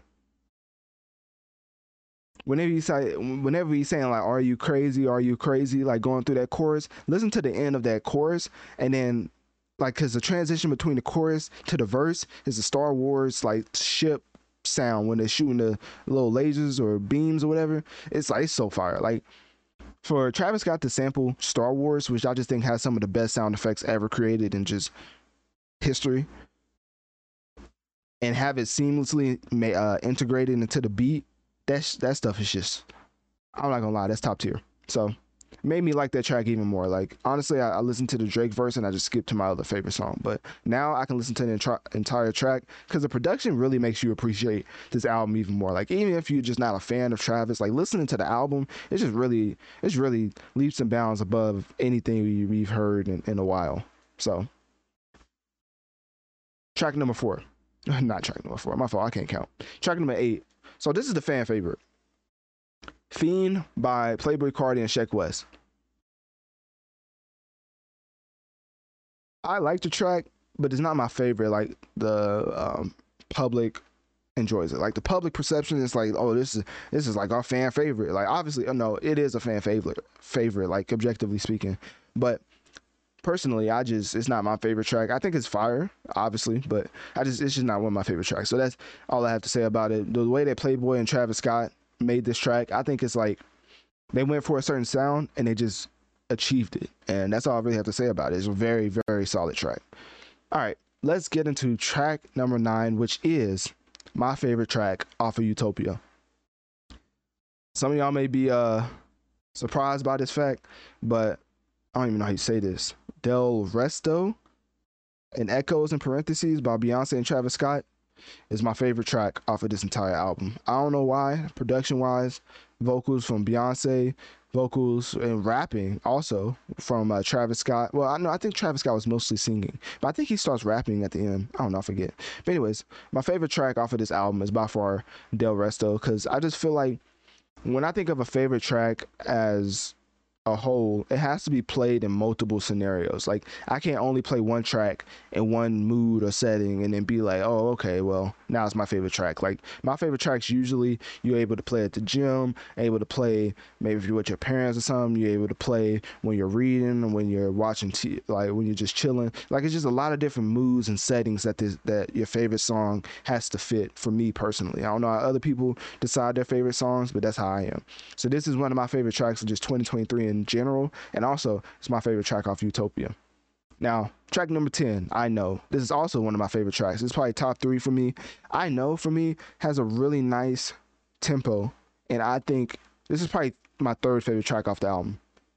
I think that the way that Travis is singing on this track and the tempo that he's going with and the way that he's rapping flows in a way that's just very infectious and makes me feel like I need to keep replaying this beat over and over and over. And the chorus always replays in my head. I don't know what it is about Travis Scott and choruses, but that stuff be replaying in my head, and it's like different choruses from the entire album. And um, I know is one of the best singing tracks for me from Drake. So. Track number 11, Topia, uh, Topia Twins uh, 21 Savage and, and Rob 49. Not gonna lie to you. First listen, I thought that was Young Boy. I don't know why I thought that was Young Boy, but I really did. So I think they could have done without Rob 49 and just kept 21 Savage and had Travis just give a second verse or whatever. But Topia Twins was still fire. I thought the I thought Rob 49, you know, jokes set aside, I think he had a solid showing, but I do believe at the end of the day they could have did without his uh, feature. All right. Track number 12, Circus Maximus. I think this is the best track production wise off of the album. I think Swae Lee, The Weeknd with Travis Scott, with this level of production, should have made it like into my top three as far as the album is, album is concerned. But I think the production heavily carries this track, and that's surprising with the likes of Swae Lee, The Weeknd, and Travis all on one single track. But the production is just that much of a just it's just like a masterclass on how to produce tracks because Circus Maximus has so much going on, but it makes so much sense. It's like the best produced track that I've heard in a while. So that, you're gonna hear that a lot. Like throughout the album, album, I was just like, okay, Travis Scott is just like, you ever know, like to get into the sports field, you ever know somebody so talented that everybody just puts up with some of his antics off the court? That's how Travis is, man. Like, cause when he gets into that studio, it's really not too many that can mess with him quality wise. Because Circus Maximus, the production on that is just a masterclass. And that's all I gotta say. All right, track number 13, Parasail featuring Yung Lean. I didn't even know Yung Lean was on this uh, track. I don't even know who that is. So Yung Lean just sounds like something that is just not PG at all. But um, I like it. I like the intro of it. It's like somebody talking, I believe, and then Travis comes on singing. I like the vibe. Solid track. I don't have too much to say about that. Track number 14, Schizo featuring Thug. Now this is the one. This is the one I wanted to get to because this is probably my top five favorite track. Hopefully, I'm not running out of. Yeah, I think it's my top five. Schizo is um the best beat. I can't even say best beat because that's like production. It's the best hip hop centric beat for me on this entire album not re- I'm not gonna say it's not experimenting at all, but as far as like hip hop elements, I feel like this is the most infused into the album with Schizo. Like Schizo is just straight up hard 808s, Travis rapping over kind of like I know. Track number 10, I know he raps in a certain pattern that's very infectious and makes you want to like keep replaying the track. Like Schizo from the beat, the hip hop elements, the 808s from Young Thug coming on, like it's just a very very hard track. Like like that's the descriptive word I would use. Just straight up hard. Like schizo beat is very very hard. All right. Track number 15, Lost Forever. James Blake and Westside Gunn. I didn't really hear James Blake on this track. Maybe I'm tripping. Maybe I need my ears checked or I just need to listen to the track again. I heard Westside Gunn. I honestly had no idea he sounded like that. I thought I was going to get some like Griselda type of sound, but Westside Gunn has a higher pitched voice, kind of. I'm not even trying to be funny, but I just thought was, he was gonna get some like I don't know, some like Joe Budden esque type of bass in his voice, but it wasn't really present. But still, he gave a great, a phenomenal verse. I was just focused on the the sonics for some reason, and the inflection was just interesting. Anyways, that track was solid. Track number 16, Love featuring Kid Cudi. One of my lower tier tracks off of the album. I still think it's solid. But as far as Travis and Kid Cudi, I feel like they could do a lot better together. But it's a it's an okay track, and it's not bad. It's just I feel like I expect more from Travis and Kid Cudi, especially with Travis Scott literally picking up the name Scott because um let me see what's his full name. Let me see. So basically, the reason that Travis Scott is even called that, Travis like some made up name, I believe, and Scott is based off of Kid Cudi's real name, uh, Scott Raymond Seguro, or whatever. Yeah. So first name of Kid Cudi is Scott, and which is why you know Travis Scott's literally called that. So, um, with an inspiration such as this, I don't know if he was nervous or whatever. I still think the track was solid. I feel like he, they just could have did a lot more. Anyways, that leads into the track number 17, K-pop with um, the Avengers lineup, Travis Scott, Bad Bunny, and The Weeknd. For me, I think this track is fire. I still to this day be playing that. Like when the Weeknd said you my bad little mommy mommy and he like it was hey, i ain't gonna lie that was fire like the way that the Weeknd went off i don't know maybe i'm a little biased because i've listened to the entire idol soundtrack and he was just completely killing it from double fantasy to popular to false idols that when i got to k-pop i don't know i still had that sound in my head so when he came on it was like i was used to that sound so he was like giving it in a way that um I Pause. But no, I, I just liked it. So yeah, I liked the track. That's all. And Bad Bunny, I think had a phenomenal verse. Like even though you can't, well, for most Americans, you can't tell what he's saying. He was flowing and it sounded nice. Like that's all I need. Sonically for people I don't understand as far as uh, the language sonically you just got to sound nice and you got to be flowing with the beat. And he did both of those things. So i don't know.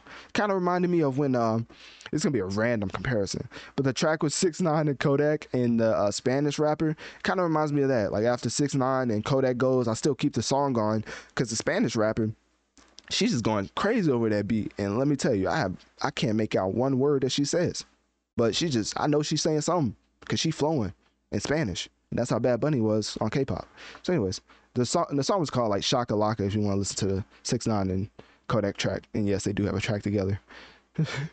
um, track number 18, Telekinesis. Future and SZA. I may need a collab album. I know I, I know what Travis Scott was trying to do.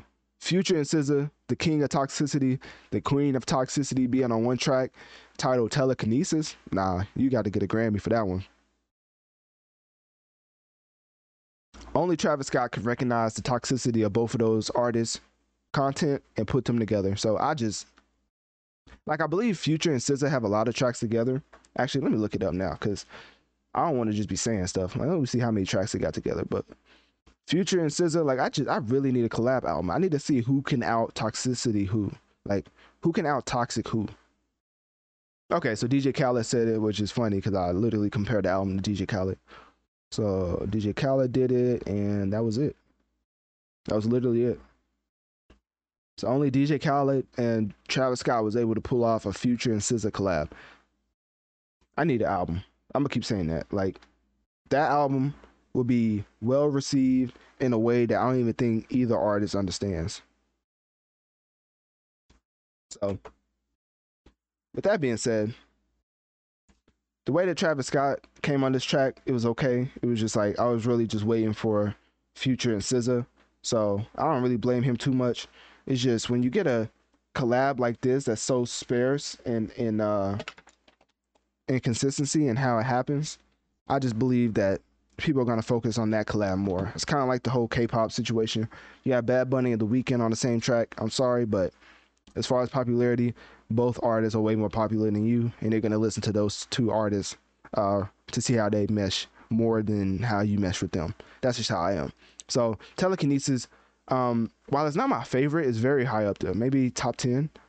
Um, yeah, that track is just phenomenal. And SZA comes out of nowhere, which is another reason why I really enjoy how Travis Scott didn't list any features for this album because the way that these artists come out of nowhere and how it just fits seamlessly into the track.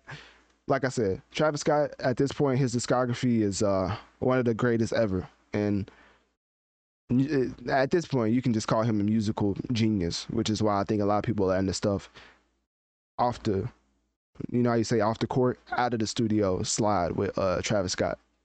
Anyways, uh, till further notice, featuring 21 Savage and James Blake. That's kind of what I was uh, referring to when I started off this review. Like, uh, where will you go now? Now that you're done with me. Like, where will you go now that you're done with me? That's a that's an interesting phrase coming from Travis Scott on an outro, because it's kind of letting fans know I'm one of the best musicians y'all got, and so if y'all want to go somewhere because I don't know how to act in concerts and I don't know how to act as a human being, then y'all let me know because you ain't gonna find nobody like me. And that's kind of what I got from this last track is that he was repeating because he repeated this over and over again. And I don't think it was like in a oh the, the album's over. I think it was like more of a um a bird's eye view of the landscape of music. Like you I don't know. Personally, I've never heard a production this sonically amazing since probably Astroworld and Donda and Metro. Uh, but it's very few. Like, there's a lot of music that drops in hip hop. So I'm, when I'm naming these albums, these are like the top of the top. But as far as the top, like the cream of the crop, I think it's probably Kanye and, and Travis. As far as albums that sonically, consistently, they're just different. So because he says it over and over, where will you go now? Now that you're done with me, and they say it over and over, and then this is very interesting. You should be done with me. I don't blame you. You should be done. I think that's very interesting because of the whole Astroworld situation and everything. I know a lot of people are probably like, they're probably not even talking about that. I'd be hard pressed to think that an outro is not talking about the Astroworld situation when they're literally saying, Where will you go now that you're done with me? Like, it's like saying I don't blame you is interesting because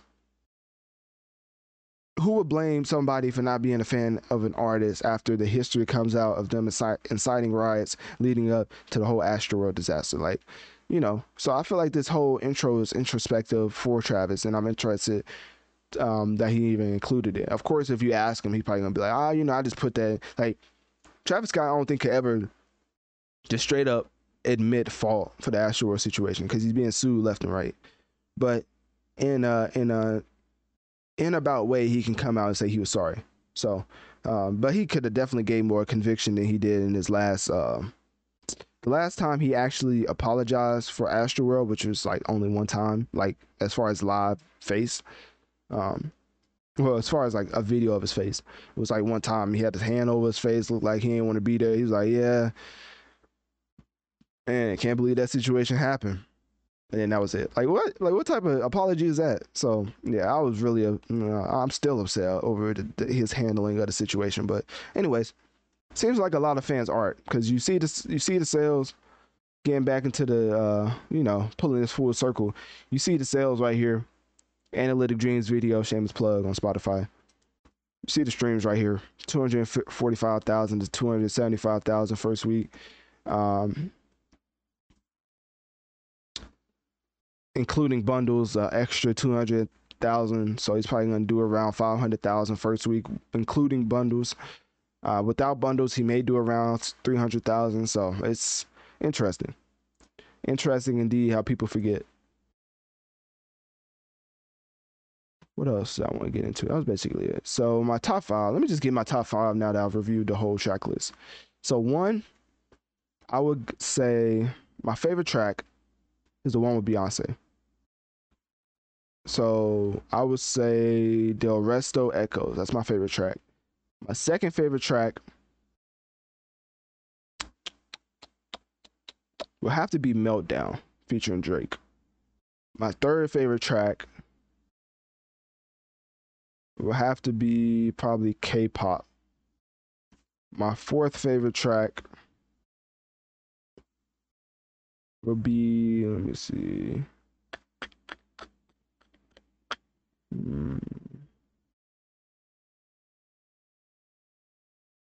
Probably Skitzo with Young Thug. And then my fifth favorite track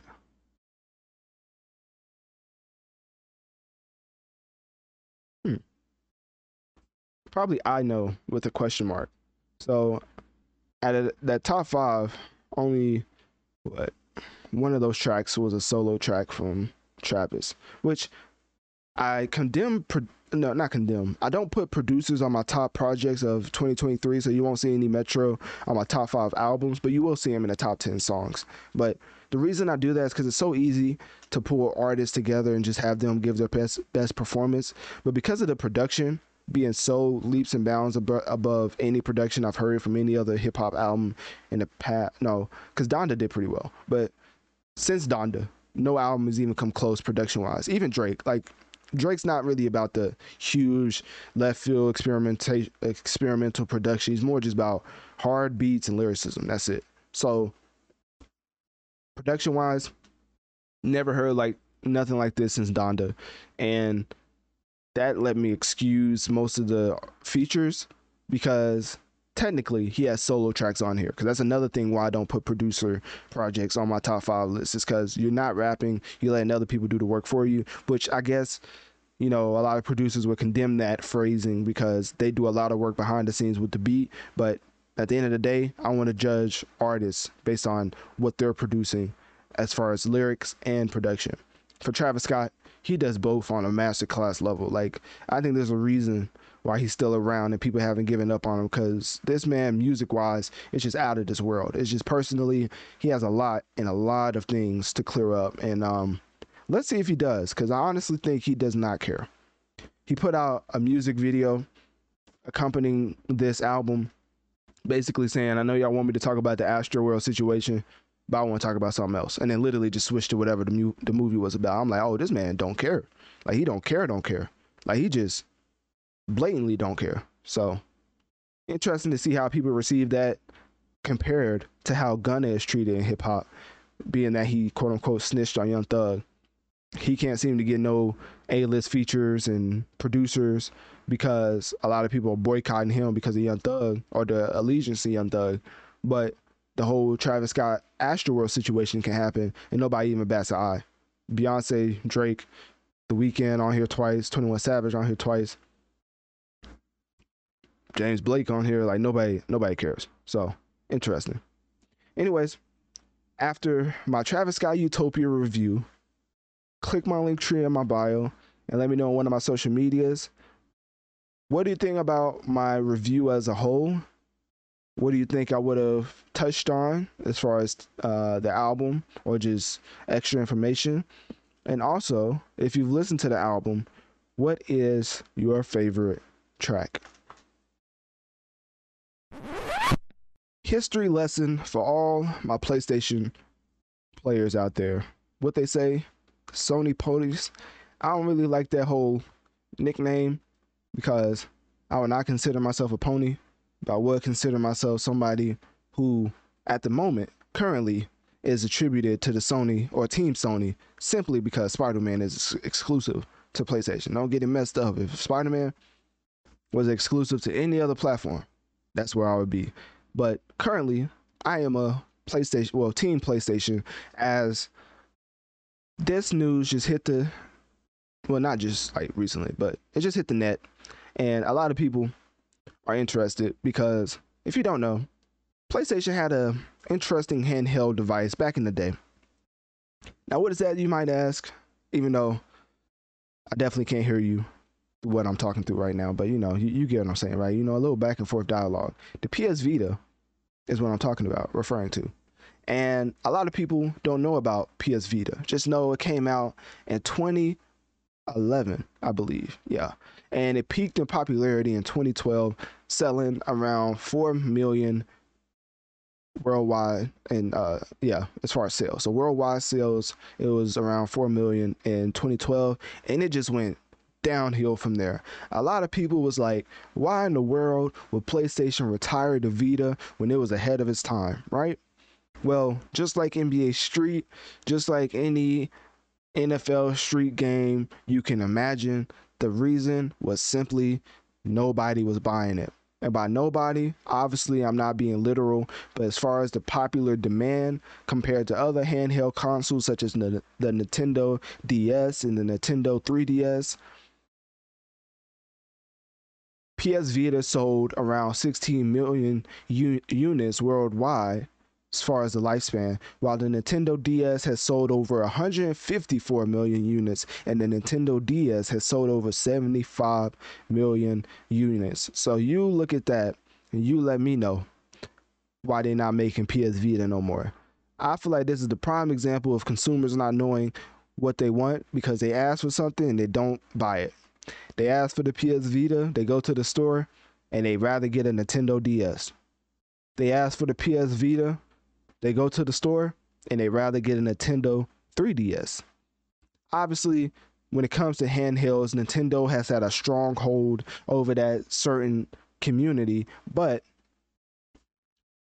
despite the PS Vita's lack of success, it's still a very popular console amongst some gamers. So I would consider it a very niche, if that's even a word when you sell worldwide, you know. But, anyways, a very niche audience when it comes to people who enjoy the PS Vita. Because obviously, compared to the Nintendo DS, Nintendo 3DS, Game Boy Advance, Game Boy, it wasn't even coming close as far as sales. I mean, getting up to 154 worldwide sales in the millions for Nintendo, and that being the highest, and the lowest being in the 75 million range for the Nintendo 3DS. PlayStation Vita sold, and even though it was a lot, respectively, compared to this, a whopping 16 million compared to 75 million, which was Nintendo's lowest sales in its handheld consoles. So PlayStation was never competing in the handheld market when it comes to Nintendo. But why do I bring that up? Because PlayStation is coming back once again with a new handheld called Project Q that has apparently leaked, and a lot of people are excited for it.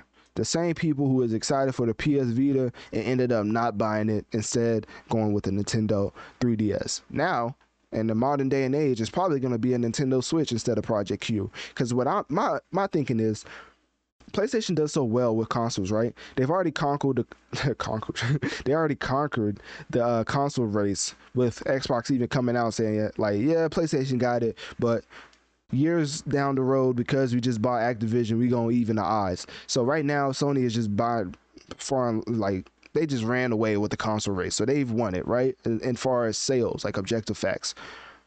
currently Sony is trying to get into the handheld console space now that they've console the con- uh, conquered the console is such a tongue twister. But I think they only get into the handheld because of the large gap in the console race. They're like, all right, let's try to go after Nintendo now that we already kind of beat out for uh, Microsoft for now. But that's besides the point. So Sony announced they're working on a new handheld console. They didn't provide any details on it. However, a video leak showcasing what appeared to be a prototype of the console, and here it is right now. Shameless plug, Analytic Dreamz video. If you want to watch it alongside me or us, and um, here's the video right here. As you can see, um, obviously got some type of screen protect over it. Um, I think you'll probably have to take that off or whatever. It's why it looks so like bubbly or whatever. It's a prototype, so this is how it looks, but it's not exactly the final product. So you know it could end up changing. The tablet could be smaller. You could use your own phone, the tablet. I don't know how it's gonna end up working. But as you see, you see the back. That's pretty cool. I'm not gonna lie. To somebody else, they would be like, "What in the world do you have in your hands?" But for gamers, on the flight, if you can play like actual console games on this, which you know is a stretch, it's probably not gonna happen. I mean, you see how big the PS5 is. So, anyways, you probably only be able to play like very rendered down, like mobile, not not mobile, but console games, if that's even a thing. Like mobile versions of games are probably just gonna come back with this. Um, I don't. In no world do I think this will actually be able to run console games, but it does look like it will be able to run mobile games to a point where it'll be pretty entertaining. Like imagine playing Apex Legends mobile on this. My point exactly. So, anyways, um, yeah, man, that's all I gotta say about the leak.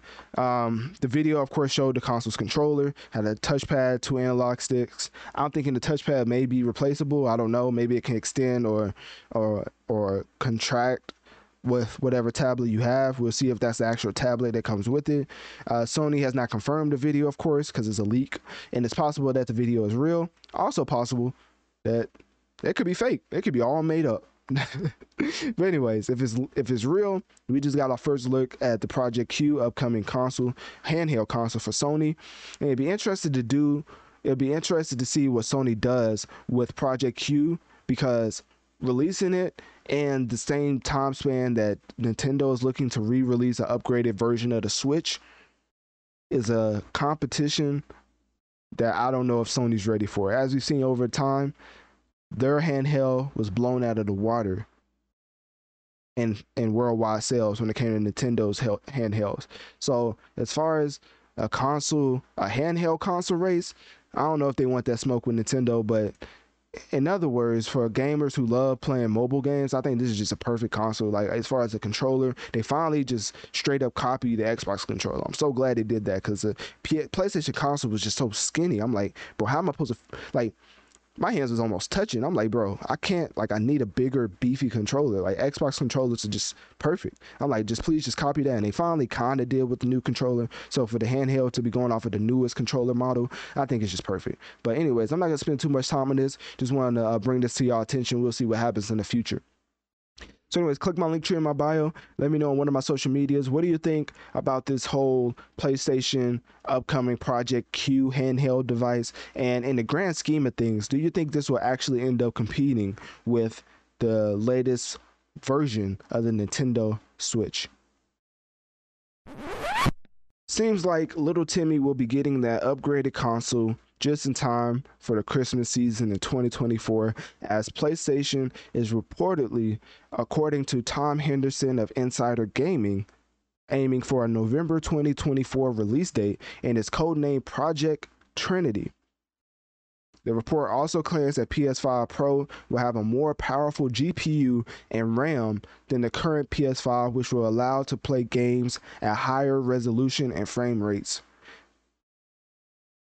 Also, reminder this is just a rumor, so I'll take all this information with a grain of salt because Sony has not yet confirmed anything about the PS5 Pro. However, Henderson is definitely a pretty um, reputable and credible source in the gaming industry because I would say that a lot of these reports will probably end up being true. As a handheld is being worked on, an upgraded PlayStation console will be in work is being worked on. Even though PlayStation Five, even Xbox uh, Series X and S, to be fair, had trouble getting out to the masses simply because of the chip shortage, also due to the pandemic. I know a lot of people love to blame the pandemic, but I don't think y'all understand. The world has never went to shut down like it did like that, uh, like it did when the pandemic happened before. So there's a lot of repercussions because of that. And, and one thing was the uh, the chip shortage was uh, a re- a response to uh, the chip shortage was because the manufacturers had to like shut down and they wasn't it wasn't really running at its full potential. Um, anyways, so with that being explained, the PS5 Pro should be released in 2024 in November. And while the PS5 is also a very powerful console, it's very huge. That's one thing that stood out to me. Like, why is the PS5 so big? Like, I don't understand. Like, it, it honestly looks like a computer. Um, what's it called? Is it a router? I don't know if it's a router. The thing, the main thing for the computer.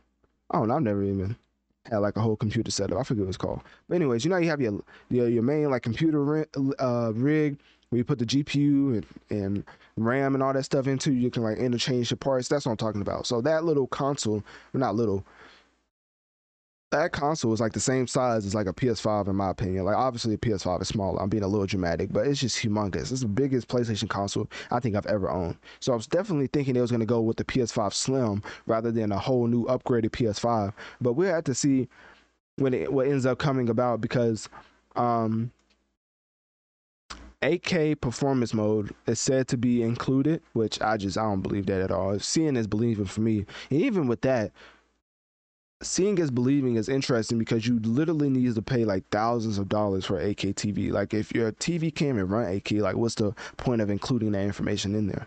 Anyways, improved frame rates per second, of course, uh, better frame rate stability performance at 4K resolution, uh, 18,000 MT. I don't even know what that means. Slash memory. Uh, 30 work group processor. There's a lot of nerd talk, I'm just throwing it out there in case y'all uh, gravitate towards it. Majority of studios will receive development kits by late November 2023. So, also that's an accelerated ray tr- tracing. I don't know if I did or not, but anyways, I just said it. So, PS5 Pro is said to be uh, coming out soon, along with the PS5 Slim, I believe. I think I saw another report that said the Slim was also coming out, but also this could all be false. I could just be making stuff up. You know what I mean? But hey, over time, I think the track record, especially when you get to Tom, I feel like the track record is pretty solid. Like this is probably going to happen. It's almost like when um, Woj tweets about something in NBA. Like you're like, oh okay, well this is definitely going to happen now. Woj tweeted about it. So, anyways, uh, PS5 Pro. What do y'all think about it? For me, I'm not gonna lie. If they come out with an upgraded PlayStation, I'm probably buying it because it it can be bigger than this. There's no way there's just no way. Like this is a humongous PlayStation console. Like I don't know if this is normal. Like obviously it's more upgraded, but isn't it as time goes on, stuff is supposed to get smaller? Like more powerful while also being smaller. Isn't that how the evolution of technology been? It just seems like the PlayStation 5 being so huge is just like a it's like a a step back, you know? Hey, maybe I'm just making stuff up. So, anyways, click my Linktree in my bio and let me know on one of my social medias. What do you think about the whole PS5 Pro reportedly aiming to come out November 24th? And also, if the upgraded console comes out along with the PS5 Slim, which one will you end up buying? As a gaming enthusiast such as myself, let me tell you something. The hardest I've ever sweat on a game, I mean like physically sweat, like it's not just a term they throw at gamers and it just came from a made up place. It's a real thing whenever playing video games. Cause I don't know about you, when you really get into a game and get into the intense back and forth of combat, more specifically multiplayer, it comes to a point where you may start sweating profusely. Now I know people who are not gamers may hear that and be like, what is wrong with y'all? But let me tell you, the enjoyment level is to such a high level for some games that it totally is just an enjoyment of. That doesn't even make sense. Give me one second. So basically, what I'm trying to say is, when you sweat at a game, the enjoyment factor is so high that you literally don't care. like literally, that's it. Like that's why they make all the type, all the jokes about gamers sweating and everything, and being such a sweat. And because is a real thing, like you may start sweating when you're playing video games. It just happens, man. It's, it's kind of like sports. You know, I used to play sports. So I can speak to it. You know, you sweat when you play sports.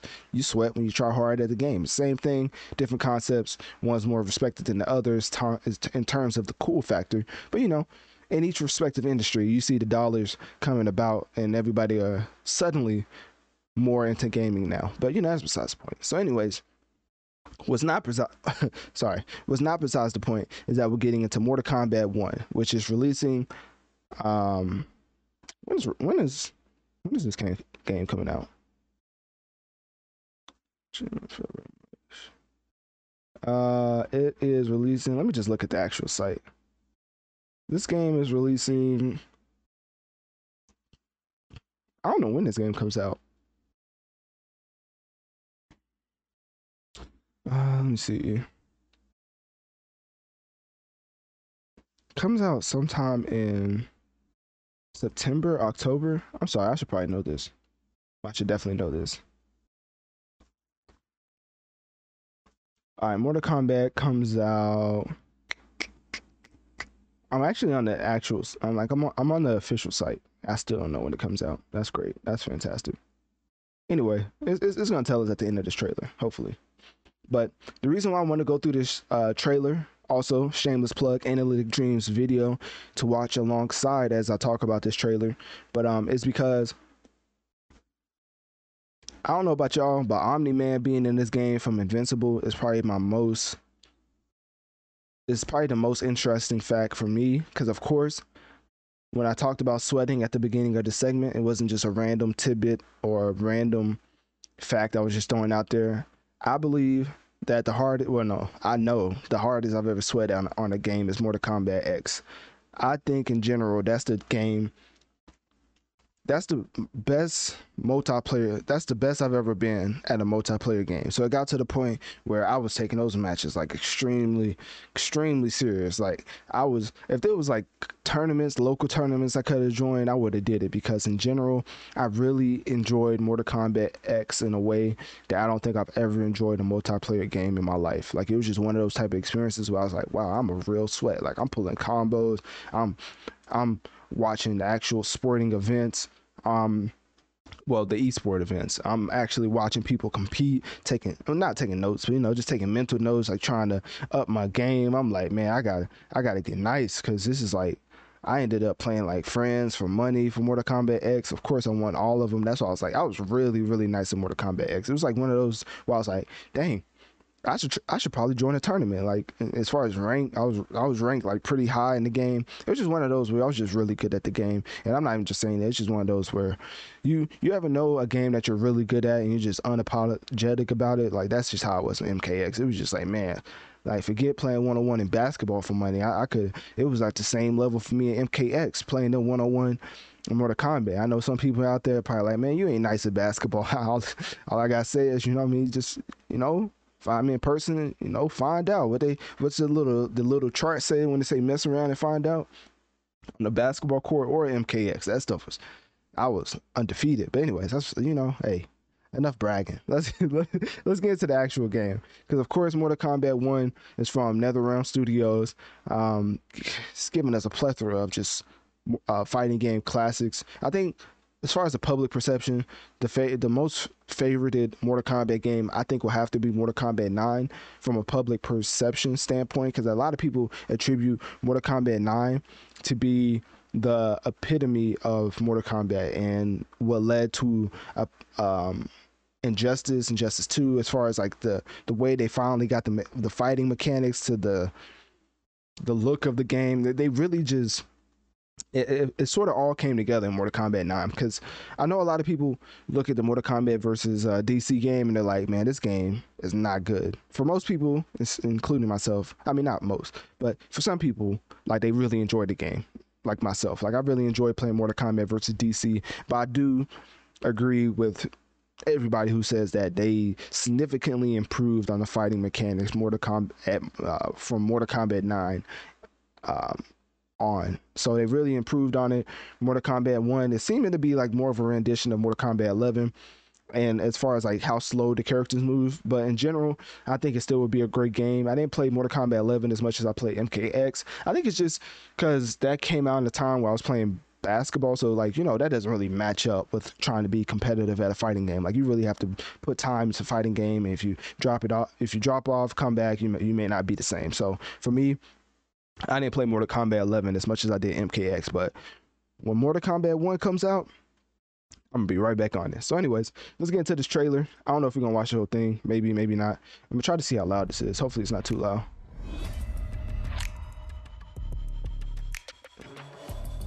It seems alright. Oh, Yo, alright. So, so RDC World, who just you know, shout out to them. They just ran the DreamCon convention, which just had like around twenty thousand people from previously 6,000 people, going from 6,000 to 20,000. Tremendous accomplishment in itself. A lot of people was giving it flack for some of the uh, organization aspects uh, as far as it not being organized, but when you go from 6,000 to 20,000 to any type of event, there's going to be like hiccups. So a lot of people are tra- talking, well, not a lot. Some people, a few people are talking about like cancel DreamCon. I don't even know why they're saying that because, you know, for something built for us, as far as like black people, and the level that's getting to, you kind of have to give it some leeway and some grace as far as like getting better. You can't just be like, oh, cancel it because it wasn't as organized as you would hope. From what I've heard, a lot of people have fun. It's just they have to change some things for it to be more organized for people to enjoy the benefits that they pay for. So that's why I'm leaving it at. Basically, I brought that up because when watching the RDC World stream, they fought, they uh they covered this trailer right, and the way that Desmond said Umgadi had me rolling. I don't know why, but he he said like Umagami. if you look at the the top left, well, shameless plug, Analytic Dreamz video version, Spotify exclusive, um, video version, right? Obviously, obviously it says. I'm sorry. Obviously, it says Umgadi, but he said Umagabi in such a way. He was like, even Mark was like, "Bro, are you stupid?" Like, bro, that's not how you pronounce it. It was just it was just so funny, and it's just a plethora of those moments throughout RDC World streams. But that, okay, that's sorry. I just had to get that out there. All right, so let's get into the Umgadi trailer. Selected from the firstborn daughters of Outworld. I think y'all can hear it. Hold on, let me turn it up a little bit more. I don't want to make it too loud for y'all. Defend the royal family. I will prevail, Earthrealmer. So I think that's Umgadi. I think that's actually the Umgadi trailer uh, character. A lot of people don't like uh, Raiden's look right here, which I can kind of understand, but I don't know. You know, I'm gonna be so cheesy in this game. I'm, I don't know how cheesy it's gonna be because I obviously ain't played it, but just from looking at it, I'm going to try and run a, a double Sub Zero. Like, I'm gonna try to do that as my main because I feel like throwing out ice clones while also having a cameo fighter like Sub Zero, like just throwing out freeze attacks over and over and over again, like it just throws me back to the MKX days because I know Mortal Kombat 11 didn't really use the ice clone like I would have preferred them to do. Like in MKX and Injustice 2, they used the ice clone perfectly. I don't know why they went away from it. That was my favorite move in Mortal Kombat. I, I was hitting people with that like oh, like that was honestly my best. I was more of a, like a defensive fighter in MKX. I know it's like nerd talk, but I'm sorry, you have to bear with me. We're covering Mortal Kombat. So the for for the ice clone to be so prevalent in this game just makes me feel like it's gonna be my favorite Mortal Kombat because the ice clone is like my favorite move in Mortal Kombat history. Like you know how people feel about the whole Scorpion throwing out his spear and then yelling out "Get over here!" Like that's how I feel about Sub Zero's ice clone. So I'm so excited to see the use of this ice clone in this game. But anyways, let's get back into the trailer. It was on her watch that the princess's father was murdered. Also, if you're a little kid, you may have to cover your eyes because there's a lot of graphic imagery right now. Surrender if you wish to remain unharmed. Let us pass, Tanya. The Empress and her family are in danger. Are you so easily taken in by lies? And then they got Tanya in the game. And even with Tanya, like they got a lot of face um, actors. Like to, it's almost like people are actors nowadays in video games. The graphics have got to a point where the people doing mocap and the the um, the royal house. the voice acting is almost actors at this point, especially in the fighting game scenes. Are you unwell? Like this, this is like a scene out of a movie. Like people are actually acting with mocap all over them. For you to hold the throne, we must keep your secret. With Liu Kang's help, maybe they'll find a cure. If he could have helped, he would have done so. I do like how they're attributing Mileena's mouth to uh, a um, I don't know how to call them, but basically the Baraka disease with the mouth of the Baraka people. Like I like how they're attributing that to Mileena's mouth. Is our only release. We're gonna skip Baraka because I don't really care much about that.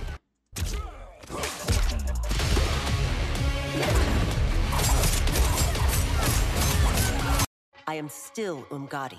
I will All right, so that's why the well, that's why it's called Umgadi trailer because it's because of this uh, person right here.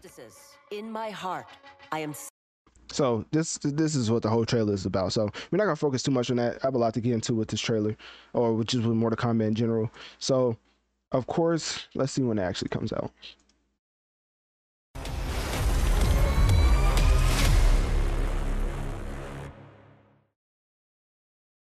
Does it not give us a release date? It literally just says pre-order to get Shang Tsung. Okay, I don't I don't know when Mortal Kombat comes out. Hopefully we can find it throughout the these uh different tidbits. But uh cuz I had the Twitter account pulled up as you can see right here. But I just I don't see where the actual release date is. Anyways, that's besides the point.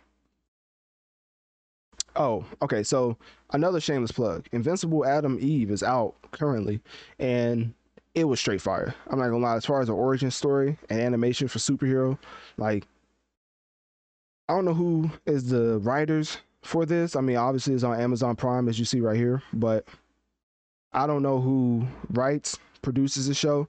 But all I'm all I gotta say is there's a reason why actors and writers going on strike because this is just straight fire. Like they probably like, man, we gotta get paid because y'all y'all not gonna keep making this money off of us and we not get paid. So this is straight fire. This Invincible Atom Eve origin episode, straight heat. Obviously for like little kids, it's a little graphic, so you don't know if your parents want you to watch it, but it's I mean as far as graphic, I'm talking about like violence and stuff and fighting, nothing else. But uh yeah, it's kinda it's kinda graphic honestly. And then so the reason I say that, because she's from Invincible, if you don't know, uh, let me see if I can find it.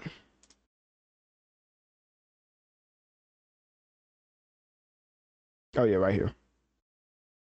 When I first saw this, I was like, oh, oh nah, Mortal Kombat going crazy. Like, watch, watch this. Look at this combat reveal. Like this, this trailer for a Combat Pack is insane. First off, that's the best. That's the best version best rendered version of Omni Man I've seen in a while. Like obviously we've only seen him in animation and the comic books. As far as like video game adaptation and even real life, like these graphics are amazing. Mortal Kombat from 11 on, their graphics has been like completely on point. Like everybody's like, oh, look at MKX and they're like their graphics compared to now, and it kind of makes sense because it was like MKX was so dark and everything, and this is more lively as far as like colors and the contrast. But as you see right here, we have Omni Man, and then that's just hard. That's just a hard transition. Now, obviously, they showcased them in the order that they're going to be released. Omni Man is the first DLC character for Mortal Kombat, and then uh, you saw, I think it was Peacemaker. Let's see. Okay, so we get Omni Man first. Then we're gonna get uh, Ermac, which a lot of people was killing his design. I just think he needs a mask. I don't think it's that serious. Then you have Peacemaker, which I don't care too. I don't, I don't care too much for Peacemaker. I never even watched the series.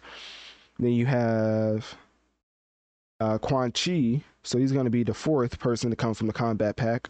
And then you have Takeda, and then of course you have Homelander. So in general, I'm excited for Omni Man. I'm so glad he's the first one because I just think anticipation, you know, the um, combination of Omni Man out of the animation series Invincible, which if you haven't seen Invincible, let me tell you right now, you are definitely missing out. Probably if you have okay, so Homeland Homeland Homelander is from The Boys, which is another Amazon show.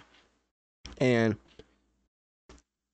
Omni Man and Homelander fit so perfectly in a Mortal Kombat feel because of the rating of the show, which is like R. It's very graphic and violence. And Invincible does something in the first episode where I don't want to spoil it, but as far as violence, is very toned down into the end, end of the episode for a reason. You really have to watch Invincible to know what I'm talking about because they just want that shock factor of what Omni Man is it, like does.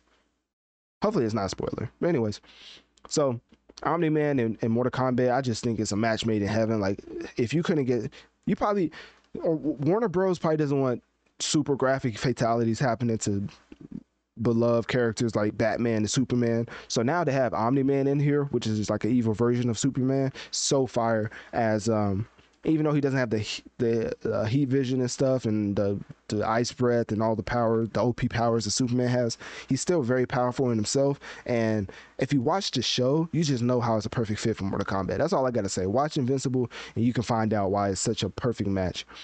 Then you have Homelander. So Homelander is another evil Superman clone, but a lot of people are like, why have two evil Supermans in the game? So Omni Man is from Invincible, of course, own character. Homelander is from The Boys, a separate show, and he's his own character.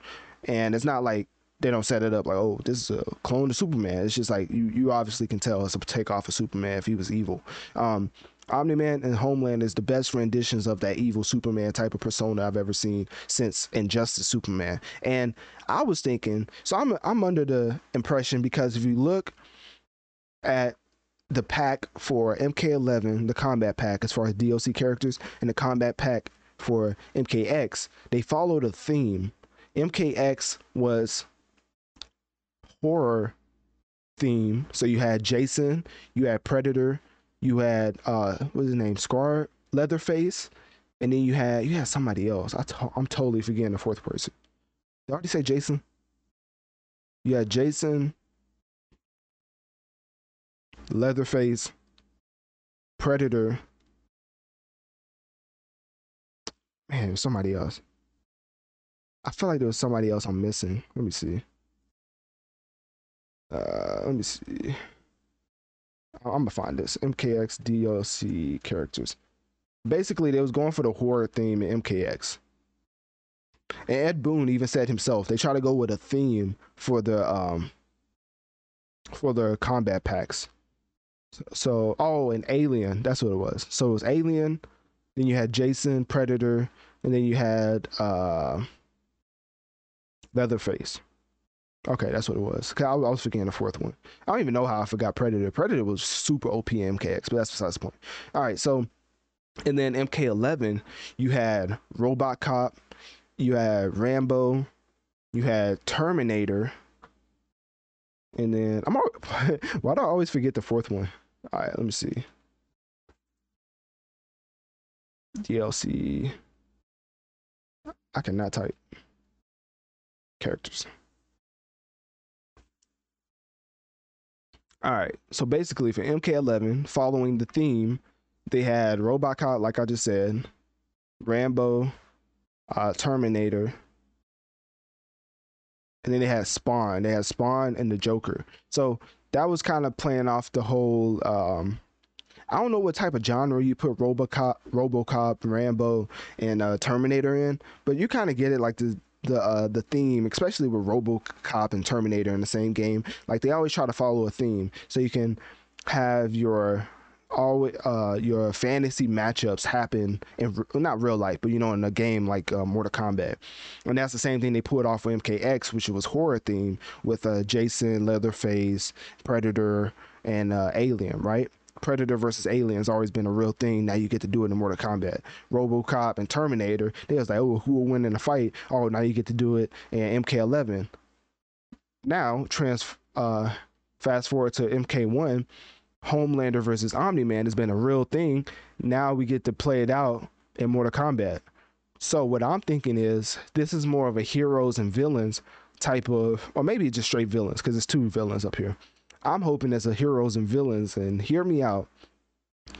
I know Warner Bros. probably doesn't want their beloved Superman, Batman characters getting what they call it, disfigured or just completely torn apart in gruesome Mortal Kombat fatality style. But I do believe they have a prime opportunity to put Superman in this game. I know what y'all probably saying. It don't make no sense. You just said Mortal Bros probably doesn't want Mortal Kombat to have those fatalities on them, right? Which is why in Mortal Kombat versus DC, the, the fatalities was really toned down, and for the heroes, it was and and the villains, it was like it was like a heroic brutality, and then for villains, it was like a soft core fatality. It wasn't really like a real fatality, but because of NetherRealms, NetherRealm giving us such a Superman version uh, on such a perfect rendition of an evil Superman in Injustice 1 and 2. Hopefully, they can pull off putting Injustice Superman in this game. Now, I know what you're saying, it's probably not going to happen, but that's what I would want. I would want Superman, Injustice Superman, because remember, he's just straight evil. And what they can do is, so I guess fans don't think it's the beloved Superman getting messed up or fatality or whatever maybe they can put the Superman at the end of Injustice 2 in this game where he went full on Brainiac, where he took on his like powers or whatever. He had a full new look, looking like Brainiac Superman. I don't think they would do it because if you're gonna put Superman in the game, why not just give him his regular clothes? But if he's a hero, it wouldn't make sense to have him in this game because like Warner Bros doesn't want that happening to him. Even though DC is more of a darker tone, I feel like Marvel has always been a lighter tone as far as the superhero story elements. So I think it could work putting Superman in this game. That's what I would want. Like Omni Man and Homelander and Superman in the same game. Which brings up another point a lot of people are like, how could you have two Superman clones in this game? They're just gonna play the same.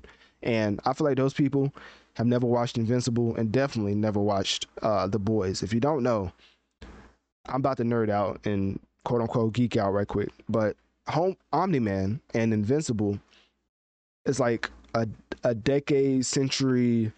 He's like centuries, decades old, right? Like the older you get, the race which is like the Viltrumites or whatever, the older they get is the stronger they are. And they've had a Thanos type moment in their home planet where it's like only the strong survive. So a lot of the people was killed by themselves because they're trying to find out who's the strongest. Obviously, Omni Man was one of them. He wasn't the strongest. That was like Thragg, but um, he was one of the strongest.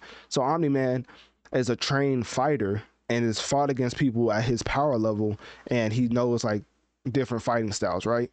For a Homelander, is a completely different story. He's the only one with all of his powers in the show. Like everybody, like somebody may have super speed, somebody may have super strength, somebody may be able to teleport or whatever, but they don't have all of the powers in one, like Homelander. Like literally throughout the show, it's all about killing Homelander because they're like, bro, this man could go off and then like nobody could stop him, which he basically does.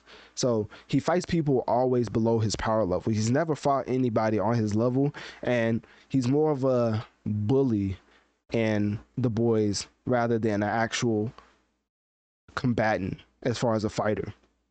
So I would think the way that they differentiate the fighting styles is home uh, Homelander would be more of a zone type character using his heat vision because that's the biggest difference between Homelander and Omni Man. Homelander actually has heat vision, Omni Man doesn't. He just has the flight and super strength and durability, and Homelander has like heat vision. Um, I don't think he has the ice breath, super hearing. Basically, it's the heat vision that separates Homelander and Omni Man the most, and the fighting experience as far as people on their own level. So Omni Man fits perfectly with Mortal Kombat. Homelander, not so much. He can't really. I'm not gonna say he can't fight, but like he's never tested himself against somebody on his own power level where Omni Man has multiple times fought people on his own power level and won because of his tactics and fighting ability. So, all right, I'm done nerding out. So basically, I think Homelander should be a zoner with his heat vision, and Homelander should be just a straight up brawler. Like he should be able to uh, be a grappler and not a not a up close type character, but a character that can like have command grabs from like flying. And Homelander should just use his heat vision and should be able to do a lot of combos off of heat vision if that makes sense like he should be able to launch somebody from heat vision and then do a little combo and then like back up like you shouldn't be able to actually throw hands with Hom- uh, uh, homelander Omni Man, you should be able to like have certain technical fighting moves with Omni Man, but with Homelander, it should just be a bunch of just wild punches and a lot of heat vision. So if it doesn't make sense to people, all you need to know is Homelander will probably be used as a zoner, whereas Omni Man will fight as a straight up brawler and up close and personal and command grabs and that type of stuff. So uh, hopefully that makes sense. But anyways, definitely watch Invincible and the Boys because they, they definitely uh showcase why people don't even think Omni Man versus Homeland is a real thing. Like Omni, as far as like the respective shows, Omni Man would easily wipe the floor with Homelander. So, anyways, that's a, that's the last time I nerd out. My fault. All right, let me see if they actually give us a release date in this video. Um, so they said Homelander is available spring 2024. They said Omni Man is going to be the first. When does this game come out? You would think they would just tell us. Uh, let me see. Official announcement trailer.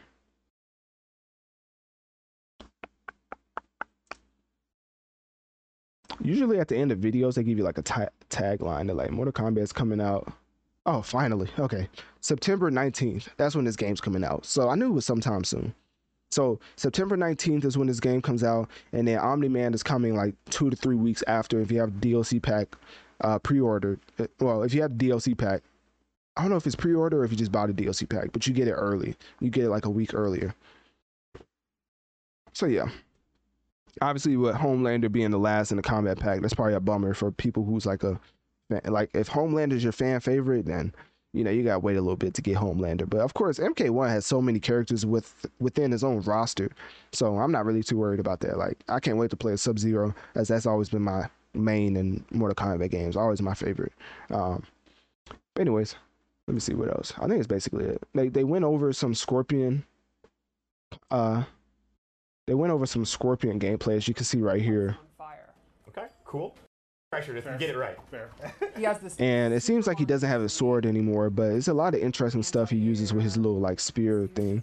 I don't know what you actually call that, the thing he throws out. And he has but, special moves with it. You know, a lot of special moves as you can see. Right. Oh my gosh, I love it. Just those little nods and throwbacks. That's some of my favorite. And then she does a lot of good combos. I'm trying to see if they can find it. Oh yeah, here it is. This one's fire. This combo right here, she went crazy. Like I just know if somebody get hit with this and online, they're gonna get they're gonna get so upset. Now look how much life that took off. Anyways, all right, let me stop. Let me stop nerding out. Yeah, y'all, y'all understand. So September 19th is when Mortal Kombat 1 is coming out. Now let's get to the um spoilers, I guess, of the segment. So Mortal Kombat uh, roster is already leaked. Apparently, we have uh, the announcement of the rest of the characters on the ri- original. Uh, so the original roster that's coming out, the base roster. We have Shao Kahn, Reptile. Uh, I don't know who the other person is. We have Sindel, Havik, Terror. Some of these are OG like Mortal Kombat characters, so they're really digging into the lore with some of these characters. And then you have uh, Geras, and of course, to see the cameos down there. Like I said, uh, Spot, I mean, Analytic Dreamz video version for the video element. It doesn't go any closer than that. Anyways, y'all can kind of see. I can't like zoom in, but y'all can see the cameo fighters down there along with the name. Some of them blocked out because they still don't know the rest of them. Like as far as the combat, obviously you got the DLC people right here. Um, so these last two spots right here, they're rumored to be Harley and uh, Doomslayer. I don't know. I really want them to put Superman in the game. Like Superman versus Omni Man, like that would just be so fire. Even though Superman wipes the floor, like Superman's just an OP character in general. That's why I think every Superman movie is hilarious because you have to either take his powers, you have to use the Green Rock, which is you know the Kryptonite. Like Superman's just too OP to have regular villains. Like he's too OP as a superhero. That's why I always enjoy Spider-Man movies because he's never OP. Even though Spider-Man could get to a point of being like kind of OP with the spider sense, but Superman is like supremely OP. Like it's just not even funny. Like that's why the whole Batman versus Superman story is just so hilarious because it's like, bro, every time he's gonna use kryptonite, and then now the the playing field is level, but whenever a real enemy comes out, there's a reason why Superman, Wonder Woman is always fighting the main villain. While in in the Justice League, Justice League, if you ever watched the animated show, they're fighting the main villain while Batman's just like swinging around, throwing batarangs from afar. Like you know, he can't really hang with most of the most of the villains. But um, I hope hopefully they put Superman in this game. I know they probably won't because they don't want heroes getting completely dismembered by uh, fatalities. But you know, it's just, it's just one of my uh, wish list things I would love to see happen. Superman, Omni Man, and Homelander in the same game. Like, come on now. I don't know who else you would put. Maybe Invincible. It's so funny how they put. I mean, the show is called Invincible, but Omni Man was the one that made it in Mortal Kombat. Like, obviously, people was like, I mean, why wouldn't he make it? But I don't know, man. We gotta show some love to Invincible. Like, he always getting whooped in his own show. Why not put him in Mortal Kombat to get whooped too? I don't know. Uh, so, what else? There was something else I wanted to get to. Was it? I think was that it. I think that was basically it. The leak roster. Let's see anything else. So we have uh Umgadi. Uh, they revealed Geras. That's the latest. Two days ago, they revealed Geras in a trailer.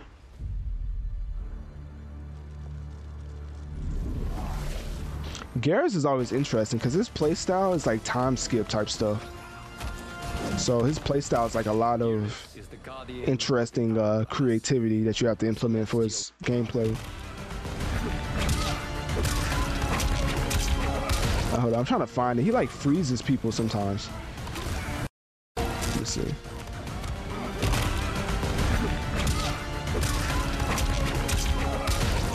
Hmm, that's not what I'm looking for. I'm looking for the time skip one.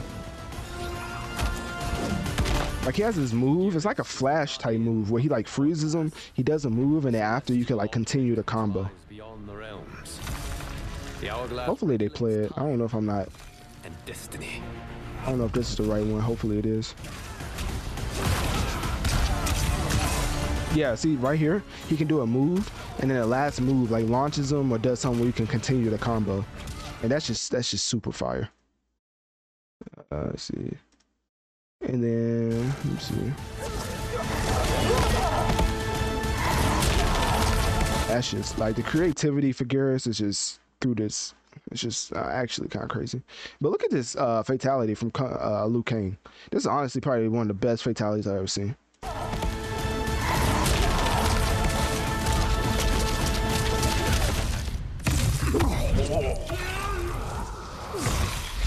Like they kind of cut away because they know what they're doing. They know people are just gonna clip the Liu Kang fatality. But look at this.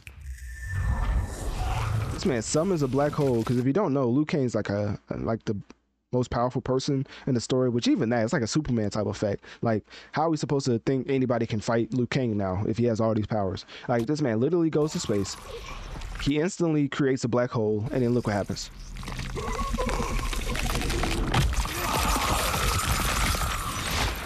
Sorry for the graphic imagery, but it is Mortal Kombat. But you gotta know what you get yourself into. But anyways, so yeah, so that's uh let's see if they show any other information. Alright, so there you go. Again, September 19th is the official release date for Mortal Kombat 11. And the biggest thing with that is just like bro, Mortal Kombat has a lot of characters in its base roster that could put out and still be phenomenally like as far as sales wise. If you don't know, Mortal Kombat 11, which was the last game, um, was the best selling Mortal Kombat ever. So yeah, NetherRealms is definitely riding high off this Mortal Kombat, and it makes sense why. You know, I thought they was gonna go the Injustice 3 route, which since you know it's been some time since Injustice 2, but kind of makes sense. You know, riding high off Mortal Kombat 11, why not just give, give the people another Mortal Kombat game? And see where the sales lie. Because I like I think statistically, Mortal Kombat 11 is the best selling game like ever. Not like all time sales, because of course that's probably like some old game that's had time to you know act, uh, accumulate so many sales. As far as like fastest selling and best selling, Mortal Kombat 11 is like the best fighting game sales wise of all time. So yeah. Um what else? I think that's basically it. So yeah, the biggest thing I'm excited for is definitely Omni Man. I can't wait to fight as him in Mortal Kombat, and hopefully he's just throwing straight hands. And hopefully, if his fatality, if one of his fatalities don't involve a train, for the people who watch Invincible, y'all know what I'm talking about.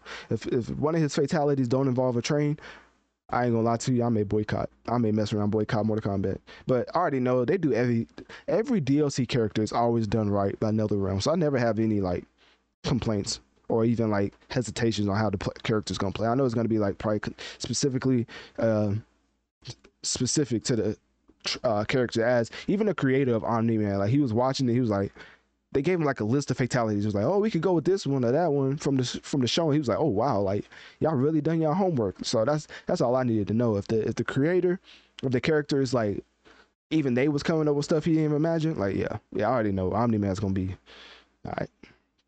So yeah, that's basically it. What else? What else y'all need to know? That's basically the, the biggest thing. I think something about pre-ordering, you get to be in the uh, let's see. Oh yeah, here it is. This is this is the next thing I want to get into. So you can pre-order and receive Shang Tsung. Uh, I can't say his name. Shang Tsung. Sung. My fault. Shang Tsung. I don't even know if I said that right. All right, my fault. And access to the closed beta August 18th through the 21st. So if you pre-order, you can play Mortal Kombat early August 18th through the 21st. And obviously, you see right here, they have a lot of other premium edition like cameo characters, one week early access to DLC characters. That's the one I was talking about. So you don't get that from the regular version. Obviously, you have to get the premium edition for that. But anyways, that's basically all I wanted to get into. Uh, click my Linktree in my bio. Let me know on one of my social medias. What do you think about the Mortal Kombat news I just went over? And what excites excites you the most about the upcoming Mortal Kombat game set to be released September 9th. The reason I switched over to Xbox to PlayStation, the reason why I have said multiple times that this is the best rendition of Spider Man we've ever received, and also the reason why I'm already calling this the best game of 2023 is because if you don't know, if you haven't listened to the podcast, which you definitely should, you know, follow at Notorious Mass Effect. I've been on the record saying multiple times that Spider Man is my favorite fictional creation of all time. Very nerdy type facts I'm throwing at you right now, but I just feel like you need to know where I stand with the character of Spider Man. So, in general, when a game like Insom- oh no, a developing studio like Insomniac gives us the best rendition of Spider-Man in at least 30 to 40 hour type playthrough format where whereas we've received atrocious, I just mean downright atrocity creation, like just atrocities and spin-off video games such as the Amazing Spider-Man video uh, spin-off games one and two. Both of them was atrocious. The Sam Raimi Spider-Man games they were solid, but definitely nothing compared to this, except except for Spider-Man Two. Let's not let's not be disrespectful. Um, I do feel like some of the one-off and like what if type of Spider-Man stories did Spider-Man justice, such as Spider-Man Edge of Time, Spider-Man Web of Shadows, uh, and even I think it was called the Spectacular Spider-Man, which is like the very first game I think did Spider-Man versus Venom right. You got to play as Venom and you got to play as Spider-Man. Met up at the end, and the post-game content was you being able to go GTA style rampage as Venom. Like that game, probably one of my favorite Spider-Man games of all time. But of course, not the favorite, as that title is held by the first Spider-Man game by Insomniac titled Spider-Man PS4.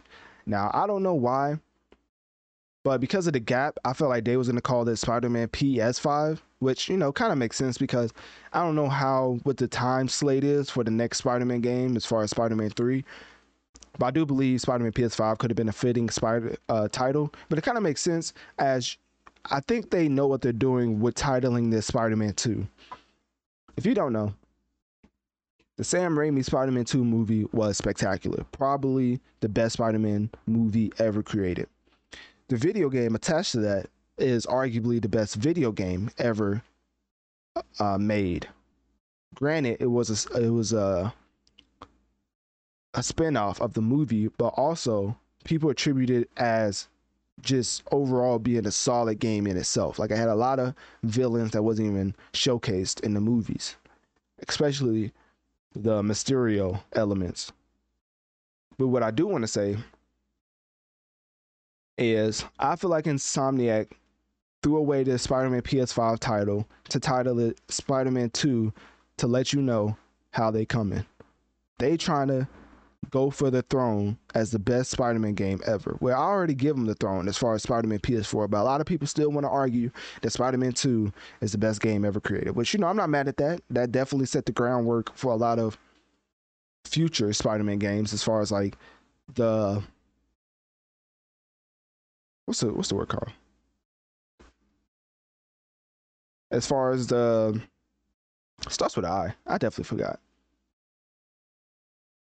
Let's just say intuitive. The intuitive gameplay mechanics and just being a pioneer of having webs actually stick to something and having some type of skill gap with swinging. If you don't remember, back in the day, shameless plug, follow my Analytic Dreamz video version to watch the video alongside um, the audio elements, of course. You know, it's Spotify exclusive.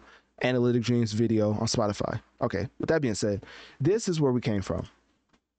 We've went from this type of Spider-Man with these type of graphics, you know, not just like not downgrading or like just uh, completely trashing this because this is what they was working with back in the day. This was a solid game. This was another solid game and definitely a slept on gem in my my opinion. I don't know what it's actually called. Like it's the old Spider-Man where you couldn't even touch the ground. But anyways, the Spider-Man versus Venom in this game was actually done well, and they were just comparing the graphics from that to the Spider-Man 2 game that's currently about to come out. And let me just say, as a Spider-Man fan, the evolution of technology just has to be appreciated more when you see stuff like this. We went from this in the span of what 10 to 15 years to this in Spider-Man 2. Like the the graphical leaps and bounds we've made with the evolution of technology as a gamer, I feel like you just have to give it up to developers because there has to be a lot to make this type of game, especially with the runtime of it's probably gonna be at least 30 to 40 hours, like the, at the very least. So that's why for video games in general, Spider-Man 2 is just one of those games where I, have just been looking forward to it since I completed Spider-Man 4, uh, Spider-Man PS4 for the like fourth time. Like I played that game from start to finish like three or four times. I know it's it's kind of a sweaty type of uh, t- uh, fact, but hey, like I said, Spider Man's my favorite fictional creation of all time. So as far as the nerd, I definitely nerd out when it comes to Spider Man content. But anyways, let's get into the story trailer because what I'm gonna tell y'all right now is I have no idea what I'm talking about. All this information I'm about to tell you right now is just completely false. And if anybody from Insomniac is listening, just know that I am full of it. I don't know what I'm talking about. So you shouldn't sue me because I don't know anything. Like, honestly, I just made all this up, what I'm about to say. So you should probably click off, honestly. All right, with that being said, for the people still here, if you don't want spoilers, I would definitely leave. Honestly, the way I talk about Spider Man, I love to get into the nerdy elements of it, which is behind the scenes stuff and what's shown to you. So just like I did for the Spider-Man No Way Home, the MCU movies, like when the information came out with how those movies was gonna go about, I always love to learn about what's gonna happen because I know in the video game they're still gonna showcase the element of surprise when you see the actual presentation of it. So with that being said, I'm going to get into stuff that will be spoilers. So definitely, if you don't want spoilers for the game, I would click off and come back after you beat the game and I don't know. You can come back and either say I was wrong, or you could say, you know what, it is pretty different when you play the game. It's a little different experience. So I like to know what's gonna happen, not like beat for beat, but you know, still it's like the overview of the story. I want to know everything I can about it. But as far as the baseline stuff, of course, this game comes out October 20th, 2023. Uh, very interesting. It's coming out in October, which is Halloween season, which is also like a very um, popular Venom date, which if you don't know, the the past two Venom movies I think came out around October. So as far as the Halloween and Venom appeal, is definitely uh, it definitely goes hand in hand. So it's a, it's a great marketing tactic in that sense, and I do believe we're going to end up getting a, a Venom spinoff game. Wink, wink. And uh, I do, I do believe that in general, the the way that they're going about this is setting up anticipation anticipation for Venom in a way that Miles was set up in Spider-Man PS4. Now I don't know how I know that. It's just I just made it up. So, anyways, Um, Insomniac already came out and said they're working on another AAA uh, game uh, title, and they're not letting us know the, the name. I don't know why, you know. But um, anyways, all I gotta say is Venom is being propped up like Spider-Man, like Miles Morales was in Spider-Man PS4, and Miles Morales ended up getting a, a spin-off game, which wasn't as long, but it was still a spin-off game based off of Spider-Man PS4. So do up that information what you will. Hopefully we can put two and two together. I did say I'm getting into spoiler territory, but if if somebody from like Insomniac is listening, which I don't know why you would be, because you know I'm just completely like what I'm saying right now is just completely false. So I would just you know go to a more informed person to talk about the game uh, or to listen about the tidbits about the story. So, anyways, also it's a PlayStation 5 exclusive uh, action adventure genre developed by Insomniac Games, of course, published by Sony Interactive. If you don't know, Sony owns the rights to Spider Man. If you're wondering why Marvel is even able to make Spider Man movies, it's because they are leasing out Spider Man to the MCU so they can show Sony how to make a good Spider Man movie, literally.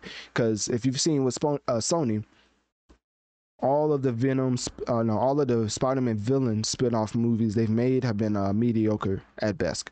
I mean, just ask all Morbius fans. So, anyways, the game picks up. Let me see.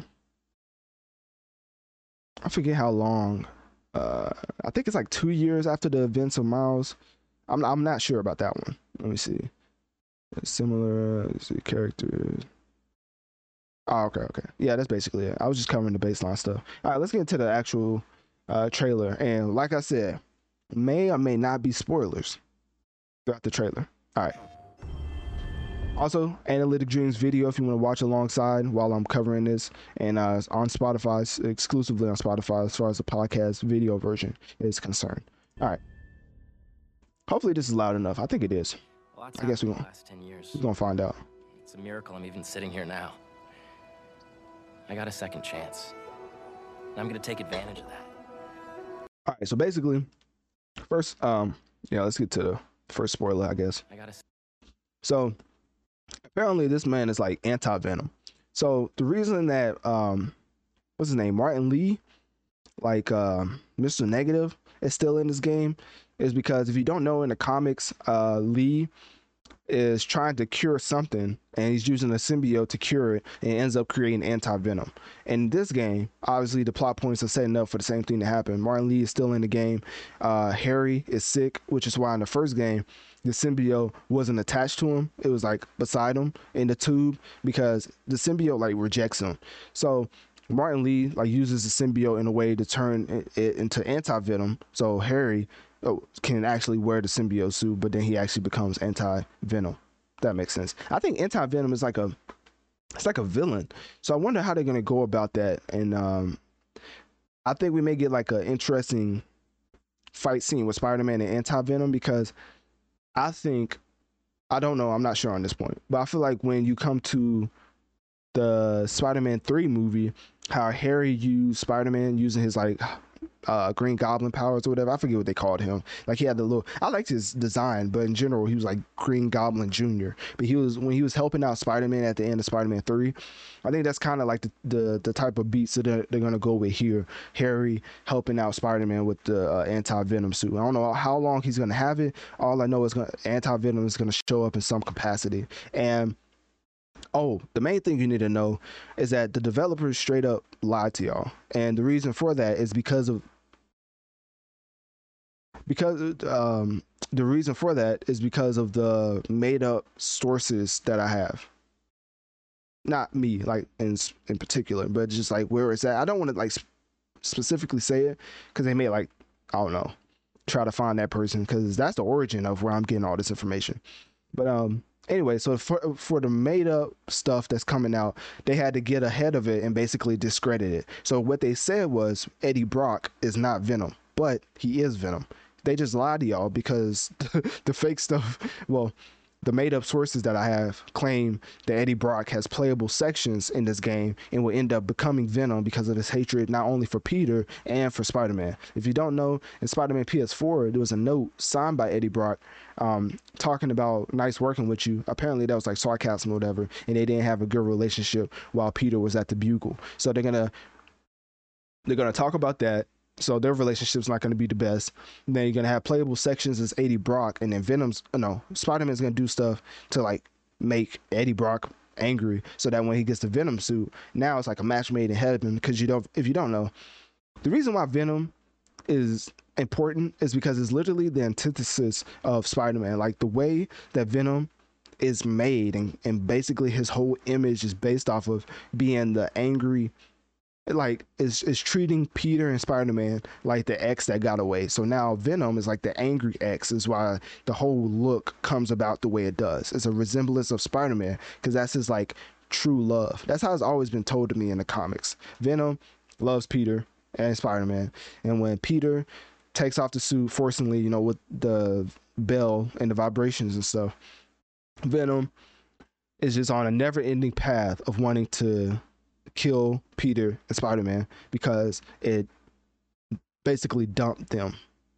So Eddie Brock is just more of a source to kill Spider-Man more than like it actually being its own character. That's why the Venom movie makes no sense with no Spider-Man. Like with Sony, there's a reason why they're leasing off Spider-Man to MCU because they don't know what they're doing at all. And even with MCU Spider-Man, that's not the greatest rendition because, like I keep saying, there's no Venom without Spider-Man, and the reason why it even looks or resembles Spider-Man is because of the relationship it had. It was his it was his first host, and it fell in love with Peter. So hopefully that makes sense. I don't know. All right, let's keep going. Second chance. Oh yeah, so that was a big thing I was saying there. Eddie Brock has playable sections, and he is the main villain as Venom. So Eddie Brock will be Venom. That's the reason why they came out and said Eddie Brock wasn't Venom because the the uh, made up sources that I have came out and said that Eddie Brock was Venom, and they kind of want that to be a surprise, kind of like in Spider-Man PS4, how Doc Ock wasn't revealed until the very end. Like same same stuff. I'm gonna take advantage of that. So we have Harry talking to Peter. And by the way, this new face model, like I don't know why everybody's making a big deal about it, but I don't really think it's that big of a deal. Like they go they went with the new face model for Peter. I don't know if they didn't want to pay the old actor or what happened, but anyways, they went with a new face model and here we have it. Heal the world.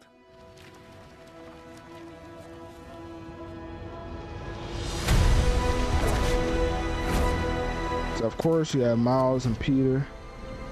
And apparently this game starts off. Isn't that just a great shot of the of the Ferris or not the Ferris of the fair?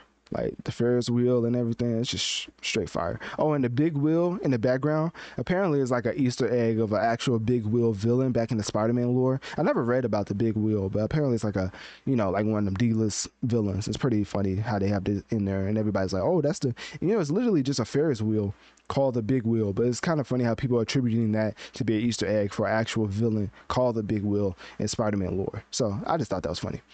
But anyways, the story starts off with like Miles and Peter, you know, trying to find uh, a serial killer, and Peter tells Miles to, to stay back because you know serial killers are like sensitive and stuff so he wants to handle it. And also i think he also tells miles to stay back because he re- well when you get to in the game you, you realize that it's uh yuri who's turned into wraith which in spider-man ps4 they built they built up her anti-hero kind of arc with all her police officers being murdered and stuff. And so now she goes the villain route. It's kind of like the red hood and batman under the red hood. It's like all of these people are dying because we just lock up the villains and they just get out. So now Yuri is Wraith, and Wraith just straight up kills all the bad guys and villains. So it's not like a serial. Uh, well, I guess it is still a serial killer, but still, it's like she's technically an anti-hero, but she's just killing people. So she's like breaking the Batman rule, kind of. So like Spider Man's like going after her and stuff like that. So it's kind of personal to Peter, and that's like the first chapter of the game. So I think Wraith is the first major villain of the chapter, kind of like how P- Kingpin was in Spider-Man PS4, except this one's gonna last a little bit longer in Spider-Man 2. Not too long, but you're gonna spend significant time as Peter at the beginning of the game fighting as Wraith. Chapter 2 um is like Kraven going after the lizard and then the introduction of Venom. Chapter 3 is like Venom and Green Goblin. So maybe not Green Goblin. I heard that was like well, I just made it up in my head that uh, maybe Green Goblin would be a part of Venom as far as the tag team duo, but we're gonna see. But in general, so that, that's kind of how the big villains goes uh, is, gonna go about, which is still jam packed. Like Kraven himself could carry a, a game. I, be, I believe, and uh, to have Venom alongside, um, alongside Green Goblin, and then Wraith is kind of like you know an introductory villain. Like like, oh okay, well we got to fight Wraith. You know that's like the that's like the tutorial segment. Like you're going to fight Wraith, but it's also teaching you how to play the game. So yeah, so that's how the game starts off. Anyways, guys, this is my best friend Harry. And obviously, if I'm going too fast, y'all can always like rewind and stuff. I'm pretty sure like I'm breaking it down pretty pretty nicely. Good to meet you. Hopefully, if not, then you know. Still gonna have time for tutoring? We'll figure it out.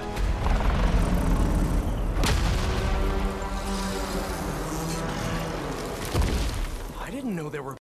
So also, um, Insomniac is going with a darker red of the suit, which I'm so glad for because I don't know why, but in Spider-Man PS4, Spider-Man was really like orange. I don't like I'm probably colorblind, so maybe I'm not the best person to talk about this, but that the color was lighter than red. It was like an orange type color. And Spider-Man 2 is like a dark red. So it's like he's back to his actual colors. I don't know if that's just a weird like fun fact, but there you have it. Bears in these woods? Hey MJ, I have another name for you.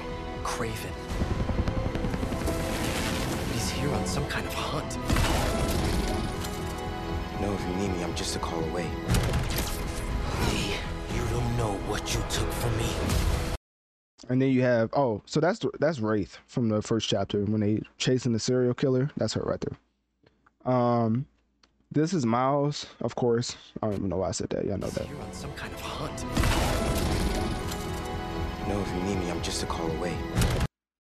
Oh, that's why I paused it. Because basically, throughout this game, I guess Peter's not like distant, but you know, Miles is wanting like a mentor and stuff. And I guess Peter, with the black suit and everything going on in his life, he's not able to be as involved in Miles' life. That's why at the beginning he was like, "You still gonna have time for tutoring?" Kind of talking about the Spider-Man stuff. And Peter's kind of like a distant partner in a sense. Like it's not like Batman taking him under his wing. It's kind of like, you know, obviously I'm gonna teach you, but at this point in the story, Peter's kind of distant. So that's why Miles is like on his own sometimes. And then there's the famous Martin Li. No, if you need me, I'm just a call With the uh, interesting hairdo, I might add. Like this man has definitely spent some time in prison because look, look, look at his hair compared to Spider-Man PS4. Like that is just that man going through it.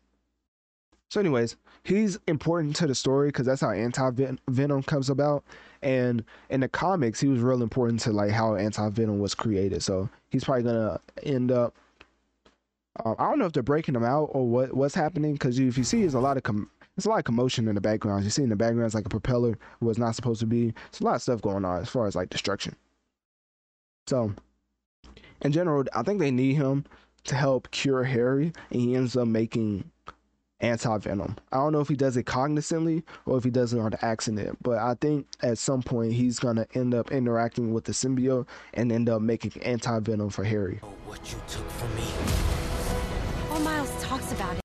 Oh, and then that's that's Wraith. So that's what Wraith looks like. Know what you took from me. So basically, in the first story trailer, you have a synopsis of all the villains that Kraven's gonna go after, and you get a nice render of what Wraith mask look like, and that's kind of what um, it looks like right there. Like she's going around. I don't know if those are villains or whatever. Oh, it looks like Spider Man. Spider Man, somebody else. I don't know if it's MJ or what. Some random person. But it seems like Wraith is just killing all the the uh, villains. Like at this point, she just don't care. She's just like, all y'all gotta die because uh, she was a first, she was a police officer. She was like, we just lock them up. They get out and kill more people. So now she's on a, she's just on a murdering spree. She's like every person that committed a crime, just straight death. So of course Spider Man has to stop her, and this is the first chapter of the game. All Miles talks about is how to be a better Spider Man. So that's the point when uh, Miles' mom is like, hey. Miles wants to be mentored, and you kind of distant. You're not really mentoring like you need to be, and so Peter's just like, "Hey, like that's tough. And then just goes about his day. How to help you. And of course, you know, the black suit, we saw that in the story trailer. This stuff's so fire. Like the way they're using the suit as it's alive and also the uh, design. Because I heard a lot of people like upset about how the suit looks, but I, I think it's um, a play off of how unique the original Spider Man suits look, look. Like for the black suit, they kind of went with the classic version, but in their own unique way. Whereas the regular Spider-Man suit, the white symbol is a no-no for like any type of suit design for Spider-Man. So the way that Insomniac was able to pull that off, and people like agree that it's like a great rendition of a Spider-Man suit. I mean, obviously people like the classic more. And uh, I feel like the classic is like poorly rendered on purpose because if you look at the classic suit on Spider-Man PS4 compared to the advanced suit, like they know what they was doing. If they would have made the classic suit, because all the DLC suits they put into the game is like fully like rendered and like the graphics are like fire, but the classic suit I feel like it's a little muddy on purpose because they know if they really put like graphical effort into it or just like enhancements into it people would prefer that over the advanced suit because even me i'm still going to say i prefer the classic suit but the uh, advanced suit is, is still fire so that's what they're going with it's like the advanced symbiote take uh advanced symbiote suit take uh right here i mean you kind of can't see it but you know He's not himself. Go help him. oh that was a big thing so my um What's going on with Pete? He's not himself. So right here, um, if you never read the comic book, dang, I forget what it's called. Basically, it's when Spider-Man goes full of Venom. It's like when I forget what it's called. Yeah, I forget what it's called. But anyways, uh, Spider-Man basically throughout the story, he doesn't he like goes to the Fantastic Four to get the suit off. Well, not to, to get the suit diagnosed about like what it's doing to him. Basically, Fantastic. Well, Reed is like Reed Richards from the Fantastic Four is like, hey, we probably need to take a closer look at it. So can you take it off? Obviously, the suit doesn't want Peter to take it off, so Peter ends up not taking it off and abruptly storms out of the Fantastic Four building. And then a lot ends up happening, but all you need to know is like he really goes off the rails and just starts like he ends up breaking Jay Jonas's Jay Jonah Jameson's hand at one point. He like busts into the Daily Bugle, threatens him and breaks his hand. Like like puts his hand into Jameson's on the wall and like crushes it. And so not like completely, but like breaks his hand basically. So I'd be interested if we see that in this uh, game. And also as far as MJ, it gets to a point where the symbiote suit just takes over Spider-Man or Peter Parker. So I would guess that the the suit takes his own image as far as uh, the evolution throughout the game, kind of like in Spectacular Spider-Man, the TV series. And also, I would say that we will have sections in the game where we don't play as Peter, but we see him in the black symbiote and he's just doing stuff and not saying a single word because in the comics that meant like the symbiote was fully in control of Peter. Like the symbiote used to in the original rendition of why he took the symbiote suit off is because it was going out while he was asleep without him knowing and just doing stuff like taking out bad guys and stuff. And he would come back before Peter woke up and then he would just see himself on the news in the black suit black suit. And then he realized like oh this thing is alive and he took it off. That, it was a weird reason back in the day. Like that was the OG reason why he took the uh, suit off. Did nothing about his like um mental health and the effect it had on it. It was just basically because it was doing stuff without him knowing.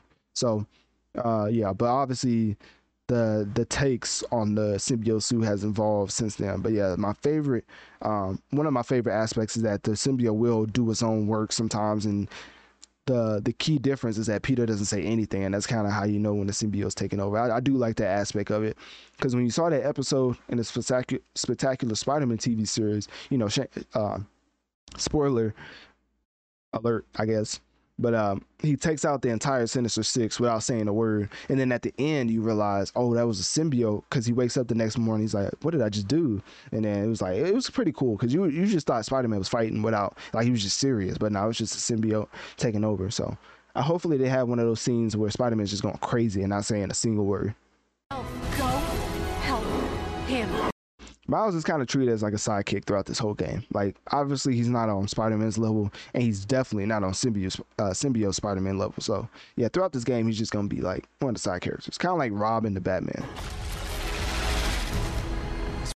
Like, if you ever um played Gotham Knight, uh, Arkham City, I think, when the Batman Black Cat Black Cat, the Batman Catwoman missions, it's kind of gonna be like that. Like that's how the dynamic is gonna be. Like Spider Man's the main threat.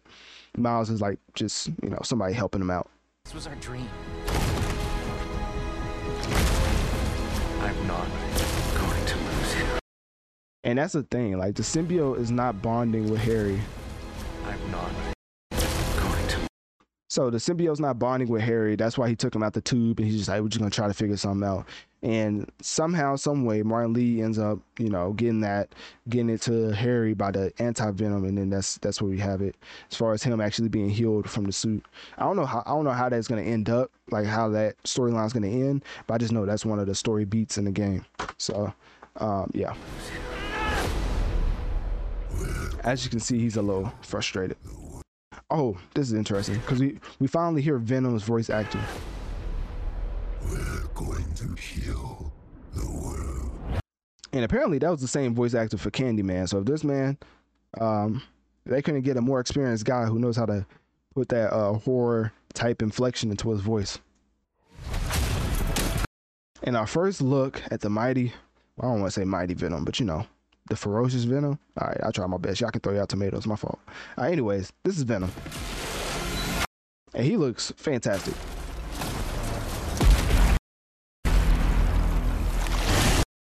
And honestly, hopefully they do it right because me as a you know huge Spider-Man stan, as I keep saying throughout this whole review, Venom has always been able to take out Spider-Man. Like it's, it's eh, I'm not gonna say like he's just leaps and bounds like more powerful than Spider-Man, but Spider-Man has never been able to like to handle Venom. Only time he's able to like get Venom is through his weaknesses. It's like the Superman. It's like a closer version of Superman versus Batman. Like the only way Batman is able to beat Superman is by using his weak weakness, which is like kryptonite.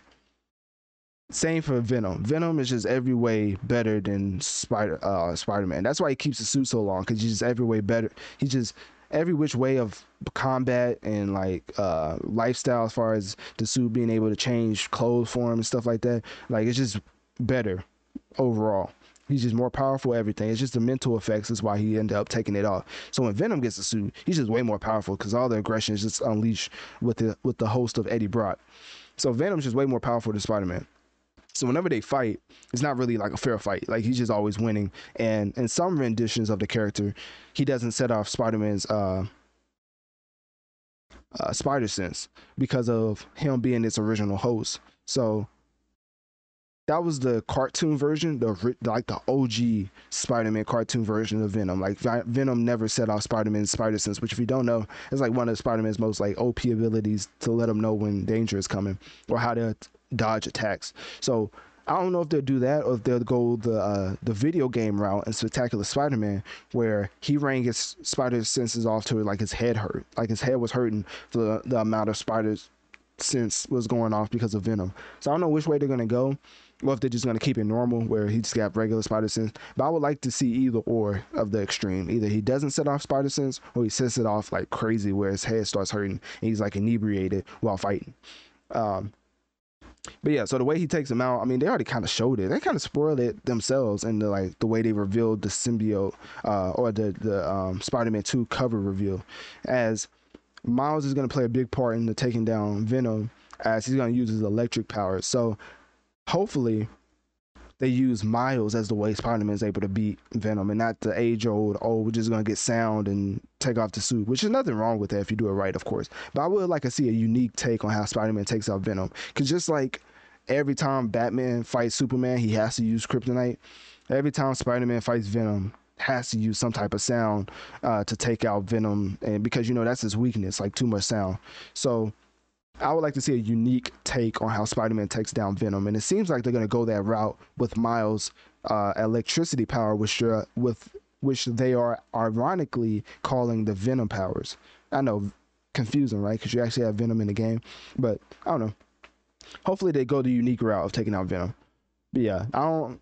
That's why the ways of like Spider-Man taking out Venom by himself, like that's just like comic as far as comic book wise and, and lore wise, like he's never just been able to just straight up fight Venom one on one. It's always he's always needed some type of kryptonite type of thing where where where it's like sound, fire, something like that. And that's another thing. From my recollection, Venom was the one weak to fire. It was Carnage. But some iterations of Venom in the comic book, he's actually every symbiote is actually weak to fire for me, when I used to watch, it was sound only, and then Carnage was fire, but it wasn't sound. I don't know. I think it was both. I think it was sound and Venom, because well, not Venom, sound and fire, because Carnage is like a offspring of Venom, so he's like more um the person he bonds to, as far as like Cletus Kasady, is more of like a is like an actual ser- uh, serial killer, so that his um, powers are more unleashed because he's he's willing to do more. Eddie Brock is like angry at Peter, but he ain't no like serial killer. Like he only wants to kill Peter. Carnage wants to literally cause carnage and kill everyone. So it's a little different. But I thought Carnage was only weak to fire and not Venom. But if they go the route of Venom being weak to fire and Carnage, then or not fire and sound, then uh, I guess I wouldn't be mad at it. I just didn't know. Anyways, let's keep going. As you can see, that man like that that render of Venom, that's just that's fire. That's straight fire. That's heat. So that's what I'm talking about right there with the electric. So they show it. They kind of hint at the at how they're gonna take down Venom in this uh, logo. So you see Venom taking over Spider-Man, and then watch closely as the electricity powers, which comes from Miles, like makes it go away. So that's kind of how they're trying to let you know how they're gonna take off Venom. And they're trying to set it up as Harry being Venom, but like I just said, Harry's gonna end up being uh, anti-Venom, which I don't mind them saying it. That's why I said spoiler warning at the beginning of this whole review. I know some people like to go in blind, so I want to get that warning at the beginning, so you don't feel like, oh, you just blindsided me with all this spoiler talk. So, uh, but yeah, that's the biggest thing. But anyways, um, what else? I think there's some other thing I want to get into. So yeah, those are my totally made up facts about the Spider-Man uh, game. So yeah, you let me know what you think about that. Also, the console bundle details. I think they already sold out, so you don't need to see that. Oh, so apparently in other news, side tangent, but still like kind of um, in the realm of this conversation. Spider-Man is supposed to be a part of Invincible season two. So Spider-Man is supposed to be a part of Invincible. Um, as the Easter egg was spotted and even uh, tweeted by the actual account as the reveal trailer when he was talking to whoever I forget who he was talking to, um, something the alien I forget his name, but basically he had a phone and it was uh, Easter egg of the Spider-Man Invincible team up comic book cover. And then, as you can see, this is a zoom in image of it, Analytic Dreamz video to see what I'm talking about on Spotify. But uh, yeah, so they already teased that Invincible is going to have a spin off well not a spinoff. It's gonna have a, a cameo, a spider. I can't even talk. It's gonna have a Spider-Man episode, which if you read the comics, it's an easy way they can pull that off, and actually makes sense. Invincible basically goes. I'm not gonna spoil the story. All you need to know is Invincible goes to Spider-Man's world. So no, we're not gonna see Spider-Man getting brutally beaten, or even though he could he could definitely hold his own, but like we're not gonna see any graphic imagery because Invincible is going into the Marvel world and not vice versa. Uh, they even have a funny uh, call to that through, at the end of the story. But you know, it's uh, you have to. The the comics already out there if you want to look it up for yourself. But basically, Spider Man is gonna be in one of the episodes of, of Invincible season two. Not gonna let you know how that happens because that's a spoiler. And also the Spider Man voice actor, which call me a nerd, but this has always been my favorite Spider-Man voice actor, which is Josh Keaton. Because of the spectacular Spider-Man TV series, he has always been my favorite, and especially his work in Spider-Man: Edge of Time, which while that video game is also one of my favorites, as I just like his um, I just like him as a voice actor for Spider-Man. I don't know, I just feel like it's it fits the character uh perfectly. Like I wish the Insomniac would have used Josh Keaton instead of the other voice actor they have, uh, Yuri Lowenthal. But I know a lot of people don't even like that because Yuri Lowenthal was the uh, voice actor for Sasuke. If you don't know, as far as anime voice actors, they hold them in a higher regard compared to like actual regular voice actors. I don't know. As far as anime and the anime community is concerned, voice acting is a whole nother tier when you go to anime. So, yeah. So Spider Man's supposed to be in Invincible season two. Uh, what else? Oh, here's the actual site. Oh, I like the little electricity coming off. Uh, and the symbiote. Come- oh, that's pretty cool. This whole poster for Marvel Spider-Man 2, this is gonna sell so much. Like I don't know how much, but it's gonna sell way more than PS4. I already know. Like this is gonna be insane.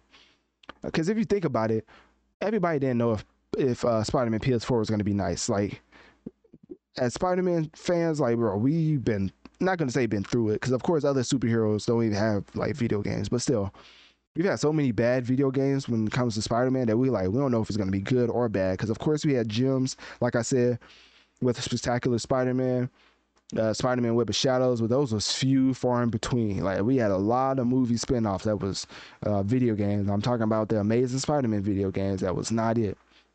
So we was a little hesitant when the Spider-Man PS4 game came out. Like we, we knew it was gonna be fire. Well, from the looks of it, but we are still a little hesitant. So when it ended up being fire, now for Marvel Spider-Man 2, we're not even worrying about if it's gonna be nice or not. We just we just honestly we just want to play as Venom. Like they let us play as Venom. I'm not gonna lie. That's game. I mean, it's already game of the year for me because I'm biased, but I already know the game's gonna be fire. So, so yeah, October 20th, 2023. Uh, what else? Key features. As you can see, this is the main site. Uh, with the standard edition, $70, of course. Uh, digital deluxe edition, you get uh, $80. It's five unique suits for Peter, Miles, two skill points, pre order incentive items, additional photo mode items. I don't even know what that means. Uh, photo mode items. What in the world? That's what we're putting behind paywalls nowadays. But anyways, the uh, actual pre-order suits looks looks like trash. So that's the only critique I could probably give of it. I wonder if they have it up here, so y'all don't think I'm just talking. Of course they don't have it. They're probably not even trying to show off those suits. Those suits are really trash. It's it's honestly pretty bad. I'm honestly gonna see if I can find it because I don't want y'all to think I'm just hating. Uh, give me one second. This is this gonna be the last little tidbit I get into. Cause I think y'all gonna think I'm just hating. But these pre-order suits,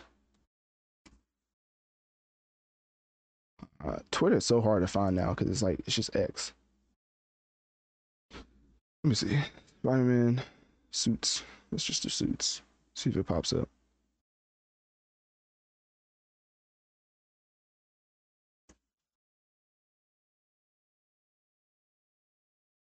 Mm-mm-mm-mm.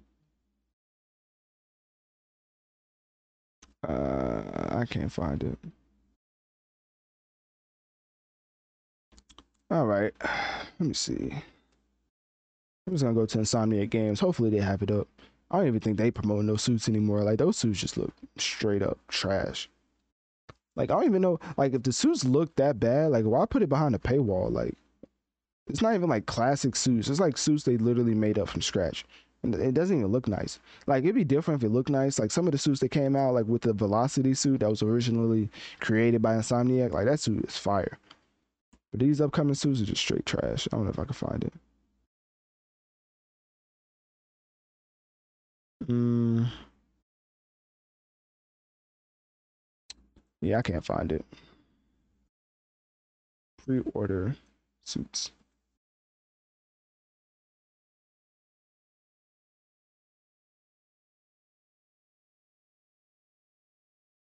Yeah, I think they they didn't they didn't wipe these from the internet, man. They don't want nobody to see these suits. That's unfortunate.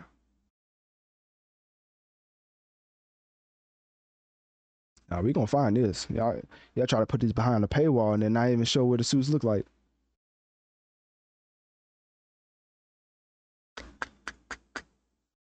Spider-Man 2. Ah, found it. See, can't hide it from me. I was gonna find it. Like people people gotta see this. Like nah, the people got to see this. This ain't this ain't right. Such a low res of the suits. Can I find like a better?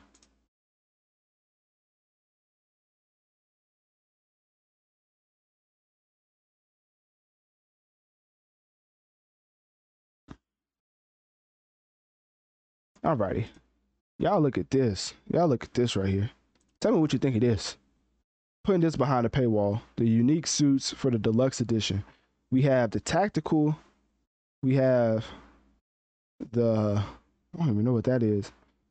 The zero something. Like look at these these suits. They, they literally like in the far bottom right. It's like a Power Ranger suit for Miles. I was like, bro, what in the world is this? Like these suits are atrocious. That's the only thing I have to say bad about this game. Like this is just bad right here. Like, who thought this was a good idea to put this behind the paywall? The only thing is, these suits right here, I think could be the saving grace, which is also part of the uh, pre-order bonus. I know it's blurry. Sorry, I tried to find this suit. Uh, like you just that long pause was me trying to find these suits. They they wiped it from the internet. They know how bad these suits look. But the only thing I think is the saving grace is that these have a cape. I think the cape could look pretty cool from a gameplay perspective. But uh, yeah. So this is the pre-order bonus. It's not like additional, but this is the additional. This is like the deluxe edition. Um, so yeah. So this is like the eighty dollar package, and you get these atrocious suits. Like what in the world? Honestly, I think they're saving like the classic stuff to unlock in game, so they didn't want to make too many fast mad. Like imagine they put the classic symbiote suit look in here as far as the deluxe edition. Man, fans may have rioted. So I feel like they probably put the worst suits in here on purpose. Hopefully. I know I may be cutting them some slack, but come on now, it's Insomniac. Like at this point, I think they deserve some type of slack. So, anyways, put this back up. So yeah, Spider-Man, Marvel Spider-Man PS2. I think that this will probably be the best game of 2023 by far. Um, I'm not gonna say by far. I don't want to just disrespect Survivor and all the other games coming out, as you know, people have the only people have their personal pers- uh, personal preference. For me, Spider-Man, like I keep saying, is my favorite fictional creation of all time. So I will always and always just enjoy any Spider-Man content, especially if it's top tier like this. Like this is literally my favorite rendition of Spider-Man ever created. So yeah, and that should tell you something. I mean, if you're a stand of something and something like is your like imagine your favorite character right now ever created, right? And then the content was just leaps and bounds better than any content you ever received for that specific character. Pretty sure you would be excited too. So, anyways, uh, click my link tree in my bio. Let me know on one of my social medias. What do you think about Spider Man 2, Marvel Spider Man 2, coming out October uh, 20th, 2023? What do you think about my breakdown of the storyline beats? And um, how do you feel about what I just said about, you know, all the little, you know, made up sources and, and information I just gave you? And do you think it's legit or do you still think that the developers are telling y'all the truth? Also, I don't want to leave off on that. I want to give a better question. What, as far as Marvel Spider Man 2, what are you most looking forward to in the game? Being a man named Herbert is beyond hilarious, especially when it's attached to your gangster like persona when talking about the rapper G Herbo whose real name is Herbert Wright III. Now, why do I know this information? No, I'm not the police. I'm not I'm not a part of the federal uh, bureau investigation, but this man has found himself in some trouble as he's pleaded guilty, which is like a plea deal, uh, July 28th, 2023, to conspiracy to commit wire fraud and making false statements. He is accused of using stolen credit card information to pay for private jets, luxury vehicles, and designer puppies. Yes, you heard me correctly. Designer with a D, puppies with a P. Y'all let me know if that's worth it. But, anyways, this is interesting information to me because he was already committed or people brought this up a while ago. You know, I, I, heard this story not too long ago. It was like a year or two ago. So it was a it was it was a while ago. So I'm interested to see how it's coming up now as I don't know if this was like he was fighting it for a while and now he just played guilty. But I've heard this story about the designer puppies puppies in G Herbo a while ago. And um I know a lot of people like to make jokes about the PPP scams or whatever. Or how you is it is it PPP or is it something else? I don't know, man.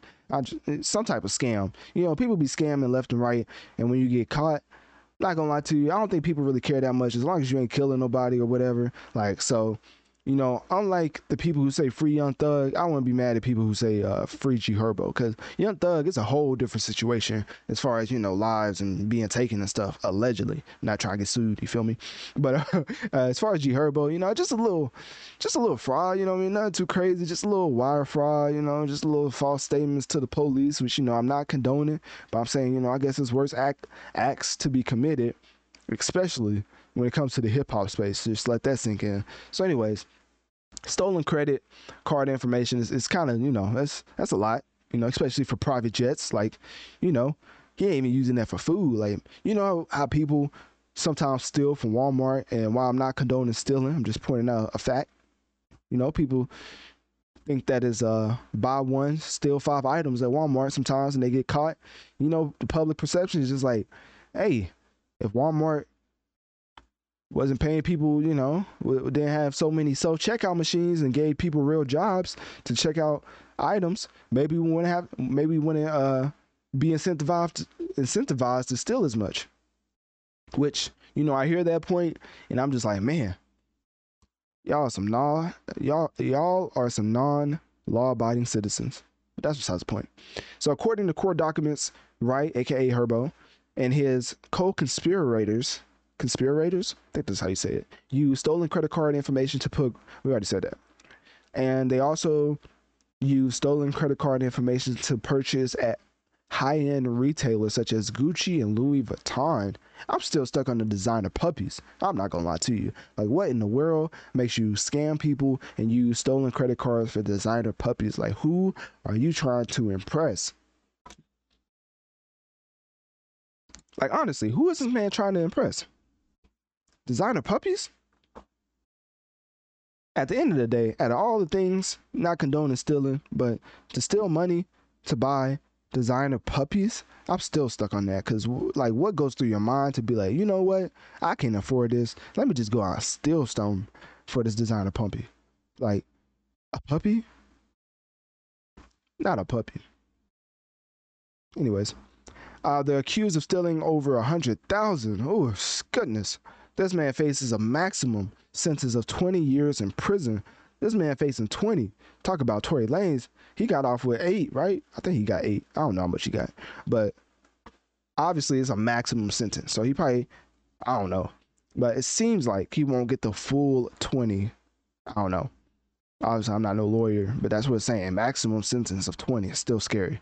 Um, but his plea agreement was filed to U.S. District Court and he will be sentenced on November 15th, 2023. And this is not the first time he has been in trouble with the law. Oh, they bringing up they bringing up old stuff. Yeah, this man going a while for a while. This man, this man gonna be locked up for a while, man. They bringing up, you know, when they start bringing up stuff from 2014 to 2018, you know they've been having it out for you. So this been in a, this been uh, in the making. So yeah, man. I don't know how long G Herbo going away. You know, unfortunate for my G Herbo fans out there. Um, I don't know how many years he's gonna get. I'm not no attorney or a lawyer or whatever. No type of yeah. So we just we just got to wait and see. This it's just not looking good. He's face, facing a maximum of 20 years for stealing over a hundred thousand worth of like assets, I guess. I mean, I guess with the stolen credit card information, that's how that's how much money he stole. So that's hey, only the future would tell how much this man actually gets sentenced. But if you do know when he gets sentenced, it's November 15th, 2023.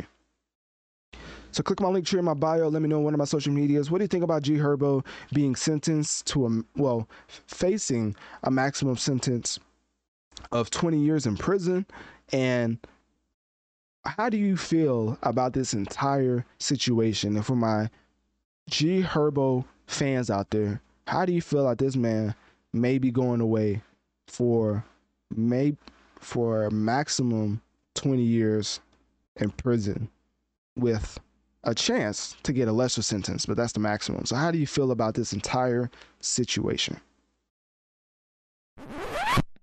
I'm not going to lie to you the famous phrase is you're innocent until proven guilty. So YNW Melly YNW Melly is currently heading back to court on first degree murder charges after being faced with a retrial uh, a retrial on the first charge. So the first time they tried to convict him on first degree murder charges, it ended in the result of a retrial, which is uh is based off the incident, the um, the alleged event of him killing two people in 2018. What else? It said the y'all gonna laugh at me. It's hard for me to say this word. The jurors, the ju- yeah, I can't say that. I'm so sorry. Yeah, I can't. That, that word needs to be uh, banned from my list. I can't say that. That's too many R's, man. Like when I was growing up, the Mars is giving me the Mars is giving me trouble. hey, so I can't say that word. So let's just say the people in the jury failed to reach a unanimous verdict following two days of deliberations. They also said that um, who is Demons? Is that his name?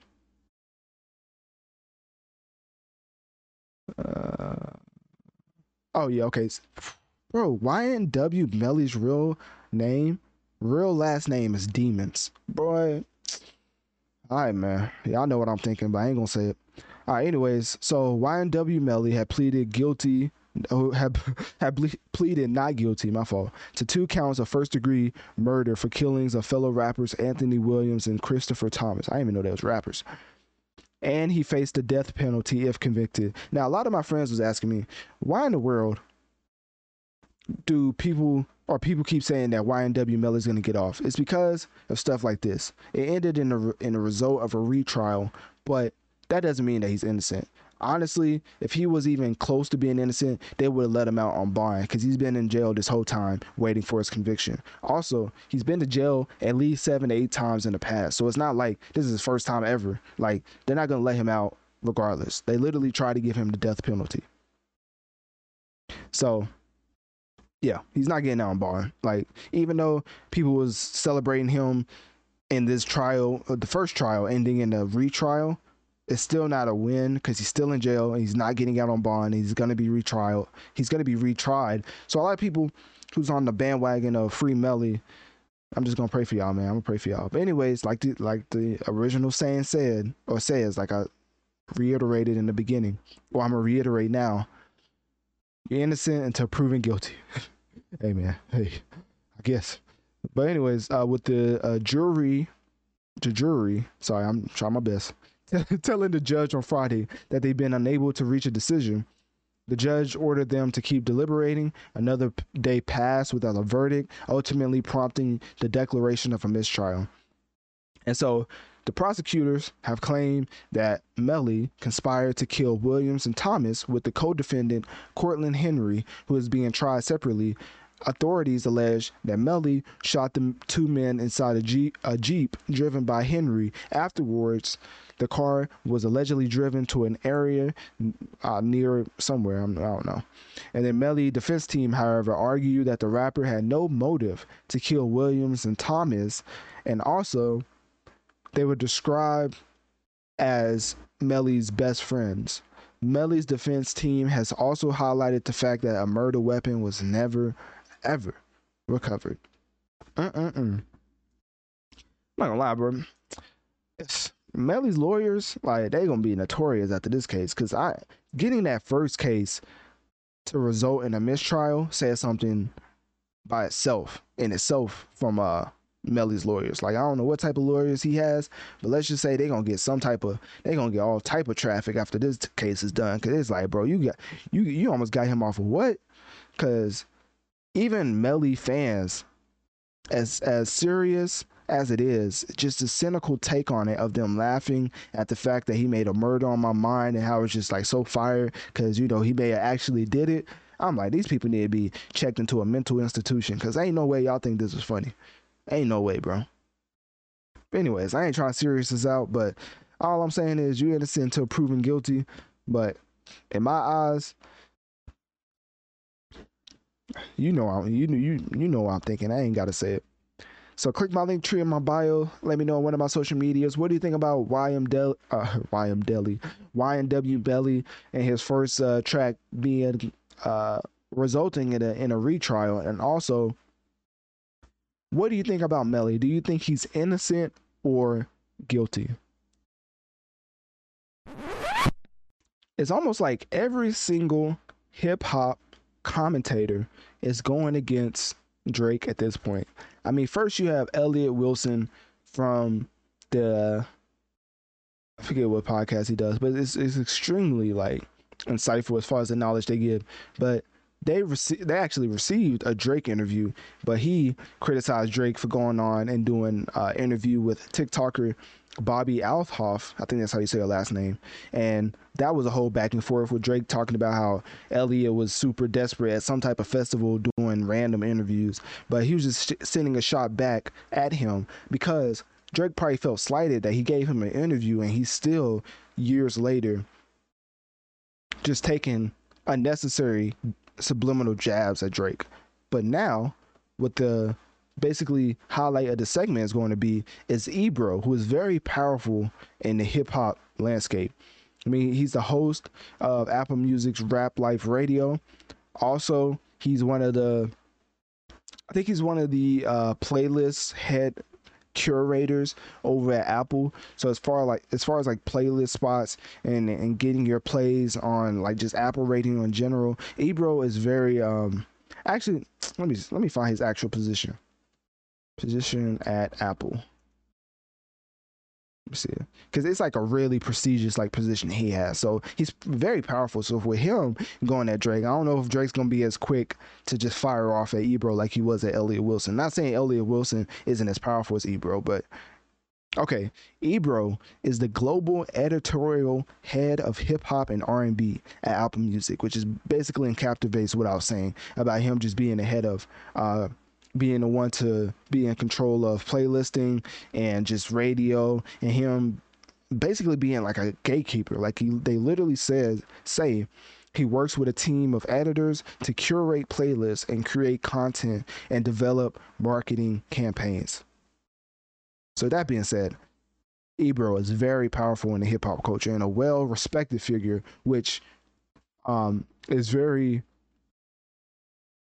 earned very much earned and he led up to, he basically built a foundation for himself as far as a resume that nobody really um, discredits Ebro's hip hop opinions because he really knows what he's talking about when it comes to the hip hop culture and the hip hop field.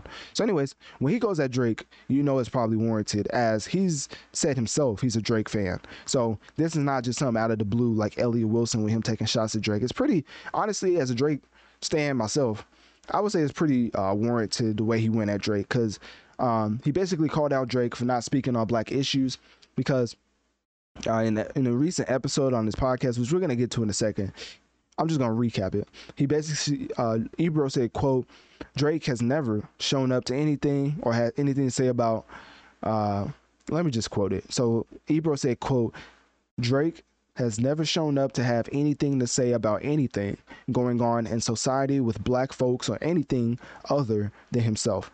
Also said that Drake making headlines for throwing shade at Childish Gambino's This Is America during his All a, Bl- a Blur tour. And uh, Drake's tour bus was seen with a ticker that read the the overrated and over over awarded hit song because Childish Gambino basically came out, which is Donald Glover. Uh, he basically came out and said, "This is America." Started off as a Drake diss. Regardless of that, Drake also shot back, so it was like a response. Anyways, let me just play the video, because obviously I can just recap what he said, but I just want to get into the video because it's pretty insightful on the way that uh, Ebro talked about it. So here's Ebro right here, just discussing his disgust for Drake's comments on Childish Gambino. Um, let's go to this clip now that was running around. what's it? It's all a blur tour. Yes. Drake, Twenty One Savage. Mm-hmm. Yeah. Uh, there's a point in Drake's show where he performs headlines, and then there's kind of like news headlines. It's like that, a TikTok. TikTok yeah, like uh, what's that called? A ticker. Ticker. Mm-hmm. Ticker. Yeah, yeah. yeah that, that's uh, crawl around the edge of the stage. Up there, people caught on to the fact that he took shots at Childish Gambino's "This Is America." Which was in response to this video or interview with Childish Gambino talking about the origins of This Is America. And I swear to God, like it, it was started as a, the idea for the song started as a joke. To be completely honest, like This Is America, like that was all we had. Started as a Drake diss to be honest. it's like I was like as a as like a funny way of like doing it, but then I was like, this shit sounds kind of hard though, you know that's kind of a weird tidbit to say in the interview. Like, why would you say it's a Drake diss if you don't have like beef with Drake? And you know, Drake's like the petty king. So like when he heard Childish, because Childish ain't just no regular dude. Like he out here producing, writing, making music, being an actor.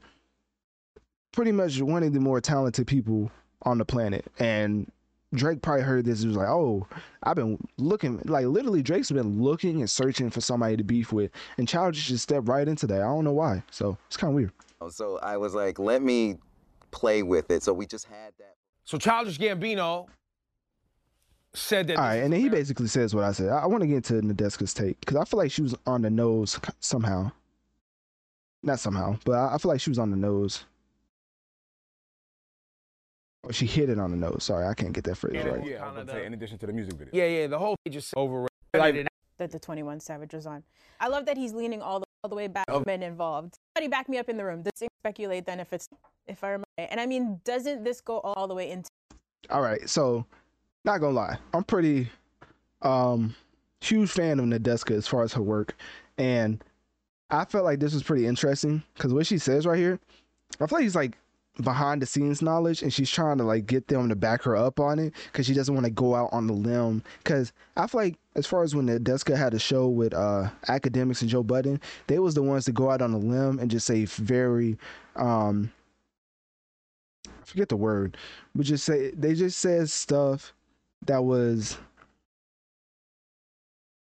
very performative. And also they said enticing things that was out of bounds sometimes. So as far as like being gossipy, basically is the word I'm trying to say. Being a gossiper eh, based on real knowledge they had, but you know stuff they made should have kept, uh, kept in wraps. But now they just opened up a whole can of worms, as people say, because they unveiled something that the public didn't know. Kind of like when Akademiks and Joe Budden uh, was talking about the Nicki and Cardi beef before people even knew they had beef. Nicki denied it, Cardi denied it, but behind the scenes, people knew Nicki and Cardi had beef. It wasn't until the motorsport track came out and Akademiks had the version where academic well ver, Akademiks had a version where Nicki was literally had a unreleased verse where she was taking shots at Cardi on motorsport. And when he played that people was like oh this is a real beef. Like, it was like real information he brought to the light. So like I said, that opened up a whole can of worms, and now the cat's out the bag. Cardi and Nicki don't like each other, and now they can just be open with their dislike for each other.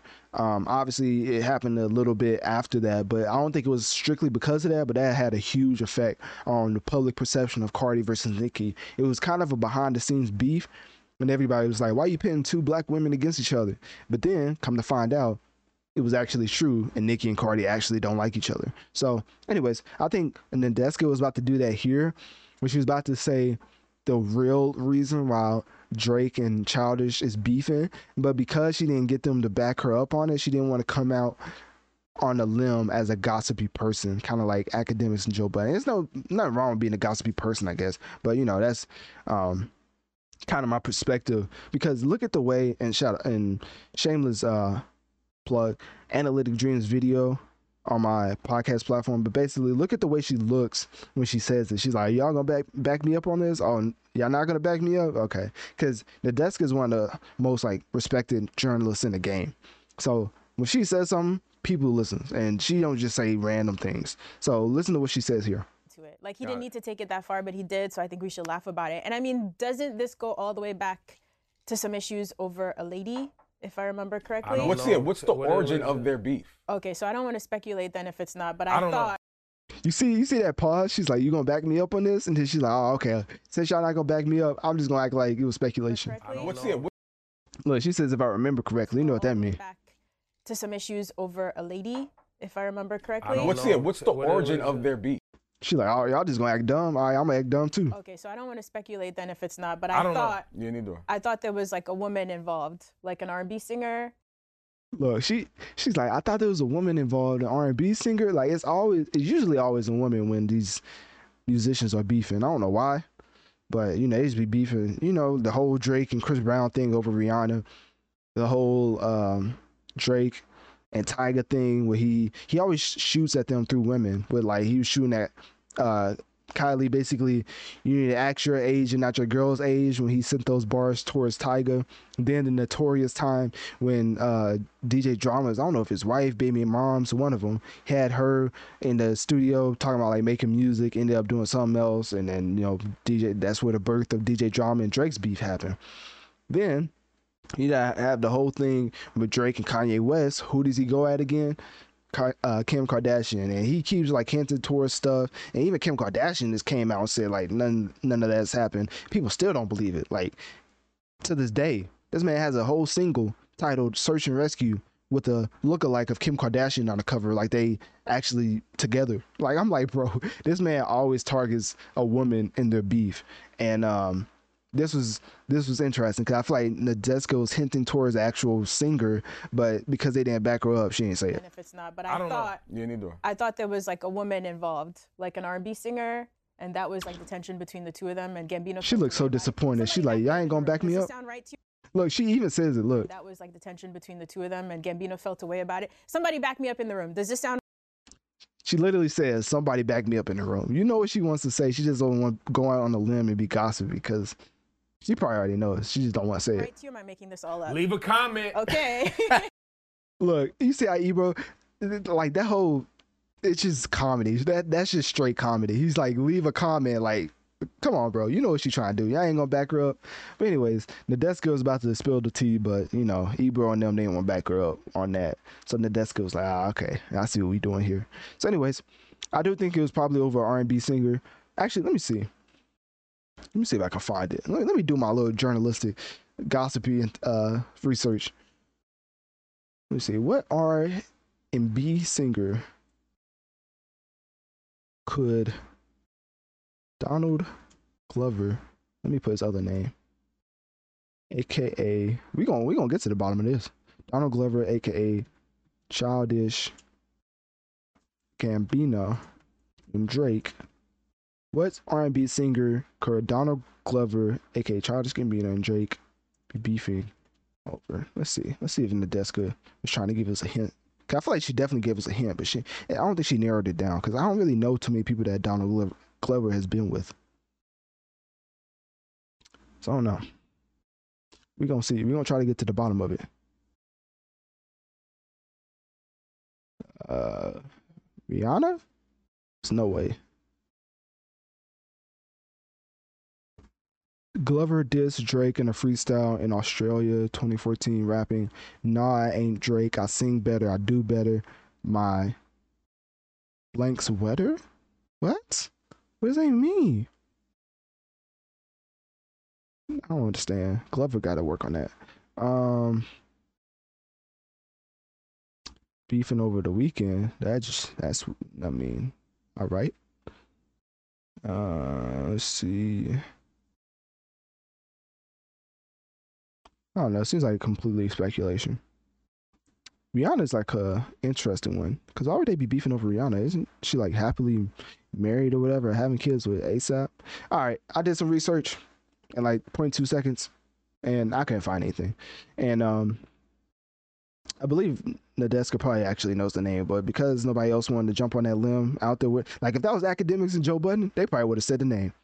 They probably would have said the name and, and took the alley oop to actually do the messy work for her. But since Nadeska, you know, she don't want to be that messy person, so she ain't want to give us a scoop. But it's okay. Um, yeah, so that's all you need to know. Ebro doesn't like the fact that Drake doesn't speak on black issues whenever somebody makes a, a black issue or a topic song such as This Is America. Why is he speaking on it when he's never came out and done anything for the black community? So it's pretty interesting how Ebro completely shot at Drake. And I, as a Drake stan, I have to say it's very valid. I don't know how Drake can rebut that. Um, only thing he could probably say is you know, Drake could probably say, I don't start it, I finish it, because Childish did come out the blue and say, This is America was a diss. So it's not like he said some random song was a diss and Drake diss, This is America. It, he literally, Childish literally came out said, This is America, started out as a Drake diss. So, I don't know. I think Drake was just defending himself. Man, y'all stop, y'all stop ganging up on the GOAT, man. Just because y'all doing y'all numbers, man, don't mean that y'all have to start fake, fake beefs. Anyways, Ebro is definitely a valuable uh, person in the hip hop community. So, of course, with his deep understanding of hip hop, and of course with his position at Apple, I don't think Drake would try to go too hard at Ebro, and he'll probably just let bygones be bygone. Anyways, getting into more inter- interesting details, uh, click my Linktree in my bio. Let me know one of my social medias. What do you think about Childish Drake's beef? Do you think that is warranted? And what do you think would be the more entertaining beef? Drake versus Donald Glover, aka Childish Gambino, or with his most recent bars in uh, Meltdown, Drake versus Pharrell slash Pusha T. Erykah Badu versus Beyonce, was not on my bingo card of 2023. Because let me tell you something. I was thinking that because of the utmost respect that Beyonce has in the industry and Erykah Badu, mind you, I would just think that these two would just never beef. It's kind of like if Jay Z and P. Diddy was the beef. Like maybe they beefed in the past, but it's just like very it, just seems like two people who very much is in the same lane as far as teammates shooting at each other. Not literally, of course. You know, with women beef, uh, they do it a lot better than men as they keep it just strictly words. And men, you already know where they take it. You know, just ask YNW Melly. Oh, my fault. Anyways, Erykah Badu has insinuated, and also shameless plug, Analytic Dreamz video on Spotify to see what I'm talking about, Exclus- exclusively on Spotify. Erykah Badu insinuated that Beyonce is copying her looks in a series of tweets on January 18th, where she posted herself wearing uh, a hat, and she also posted Beyonce with the same hat along with the caption, I guess I'm everybody's stylist, which I can pull up right now. You can see the hat that she's talking about. So this is you see the hat that Erykah's wearing. Down the left, you see Beyonce, and you see her series of uh, tweets and Instagram story posts. With her first one with Beyonce wearing the hat, saying "Hmm," second one with her wearing the hat and basically saying, "I guess I'm everybody's stylist." So after Badu saying that, that basically opened the floodgates and everybody started debating on social media with some people agreeing with her. And then of course you already know the beehive was coming coming out in droves basically defending Beyonce. Some people pointing out that both Badu and Beyonce are known for their fashion style, and also is a possibility that they both came up with the look independently. Because of course, it's kind of just a hat. Like obviously, I guess you can see the red with the hat, but Beyonce's wearing a shirt, Badu's wearing whatever this is. It's like a dress combined with what looks like a funnel cake wrapped around her. But then uh, Beyonce is, you know, she got the the boots that go up to her thighs. I don't know. I, I'm not zooming in on that, but because I, I, don't know how to do that. Basically, the the outfits are totally different when it comes to. uh But like besides the hat, obviously the hat, I guess. Even though didn't Beyonce have like some type of hat like that on the Beyonce res, uh, like Beyonce. Hold on, let me see if I can find this. Renaissance. Didn't she have some type of uh hat like that on her cover? Oh no, it was just her horse that was silver. I swear she had some type of hat like that. I guess not. But anyway, she was riding a horse. So this this type of hat isn't like out of the norm for Beyonce to wear. Like this cowboy centric hat. And basically, Beyonce's hat is larger and it curves like a cowboy style. So I don't I don't get it.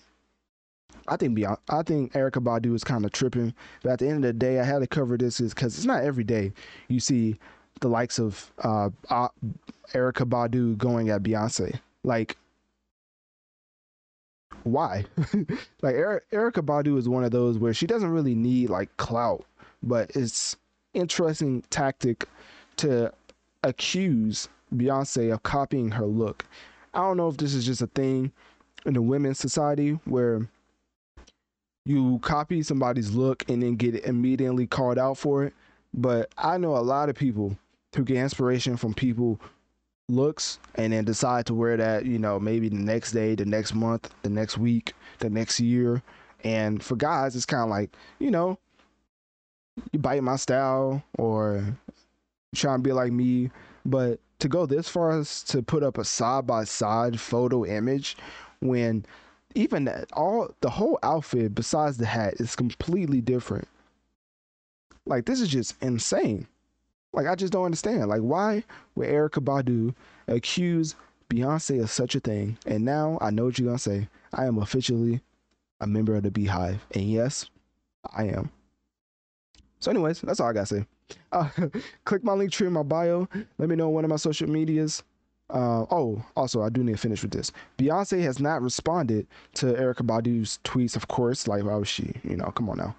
And um, she has been known to pay homage to other artists in her style. So it's possible that she was simply inspired by uh, Badu. Badu did not think that she uh, was copying Badu any stretch of imagine, uh, imagination. Like, come on now, like it's Beyonce. Like, and with that, you know, I, I do feel like my application to be a member of the Beehive should be accepted. So, anyways, click my Linktree in my bio. Let me know on one of my social medias. What do you think about the whole Erykah Badu versus Beyonce fiasco? And do you think Beyonce was copying Erykah Badu's look or not? Nah? Getting into the overview of the pod for episode 126. Also, before I get into the overview, I want to shout out to Drizly one more time for sponsoring the podcast from this episode on, especially for the month of uh, August, just in general. Uh, the way they believed in the pod for the past, um, what's just been like three, three to four months at this point. You know, just just for them sponsoring the podcast is just very much appreciated by me, and also I appreciate them for um going out on the limb and sponsoring a pod like this because in general we do bring in certain respectable numbers but at the end of the day does not does not guarantee that somebody wants to sponsor you. So i just want to shout out to them. And also you probably already heard the ad throughout this episode and at the beginning so i'm not going to reiterate what they do but i just definitely follow them um, at drizly.com uh, and yeah well no if you're not uh, 21 or plus, then definitely don't. definitely don't do that. Yeah, not everybody type in drizly.com. But uh, yeah, my fault. Yeah, we can't be doing that. Uh, but yeah, if you're of age, definitely uh, check out Drizly as it's a delivery company for uh, alcohol. It's basically an alcohol delivery company. So yeah. All right. So getting into the overview of the pod for episode 126. I basically want to reiterate what I said in my intro as if you want to enter music for a playlist uh, submission, I'm doing $10 per submission and that's for 24 hours to put your music on my podcast. Like I said, going over my numbers again, 80,000 downloads per week as far as um, a total downloads you surpassed 1.2 million in under seven months in the in the hosting platform RedCircle. So um, I feel like that's a respectable price to put it at, uh, especially for people I don't even know and uh, music that I've never heard. Obviously, if it's just like completely trash, I may have to just be like, like if it's just completely like explicit and derogatory to certain groups, if you know what I'm saying. I can't play that type of stuff, but in general, I will play your music for 24 hours for the price of $10 for on the Notorious Mass Effect podcast. For all the people who reached out for a Spotify playlist submission, uh, that's the direction. Well, yeah, basically instructions, directions, however you want to quantify it. But yeah, basically saying that because I know a lot of people are sending me emails and stuff. And so this is how I want to do it because you, one, you have to listen to the pod to know to how to actual submit it. Like, correctly. And also, um, I just feel like people who listen to the pod, you know, I feel like they should have a, a leg up on people who don't, as far as like getting their music played on this platform. So, anyways, with that being said, got into the first topic of episode 126. Got into the beef, the notorious beef between uh, ASAP Rocky and Travis. Basically, kind of talked about how that man literally tried to use Travis Scott's uh, marketing tactic, uh, no, use a 50 Cent marketing tactic of just calling out the opposition. So he called out Travis, but subliminally, he did not do the 50 Cent. He only did a subliminal diss. He should have just came out and fully claimed him going at Travis, but instead, the whole marketing tactic fell flat on his face, and he kind of uh, recapped his uh, his words when or not recap, but he, he took back his words whenever ASAP Bari and Ian Connor kind of pressed him. So you know, ASAP Rocky didn't stand on his words at all. So his marketing tactic to use Travis Scott as a as a marketing tool definitely failed. Then we got the Peso Pluma and ASAP Rocky being in the studio. I'll basically use that segment to talk about the influence of other genres on hip hop, as Afrobeats is the fastest growing genre in the music industry right now, and also the Latin music field is definitely uh, on the rise. Especially you can see on the Billboard Top 100, and especially the Latin charts. They run that in general, and uh, I think hip hop is starting to acknowledge some of the other genres catching up to their popularity and I'm not saying they're threatened, but they know to collaborate more with these type of artists. Then we got into Travis Scott's Utopia review, and let me just say, I feel like for that review, I went longer than I thought it was going to be. So that's how you know I really got into it and really kind of gave you my true and honest feelings about Utopia, and hopefully it satisfied uh, what you thought you was going to get from a Analytic Dreamz review. Then we got into the leaked news with PlayStation with Project Q and the other segment with PS5 Pro and maybe a PS5 Slim, as both of those are alleged. Don't know if it's true, but it's set to be uh, next. It's set to be November 2024. Yeah, and for the Project Q, we don't know when that's coming out, but all, also all that information was alleged, but it seemed it came from like real credible leaks. So wanted to report on it and just get that out there for gaming fans and enthusiasts. Then we switched gears, got into Mortal Kombat, kind of capped, kind of recapped everything going on with that game, and in general all the all the news and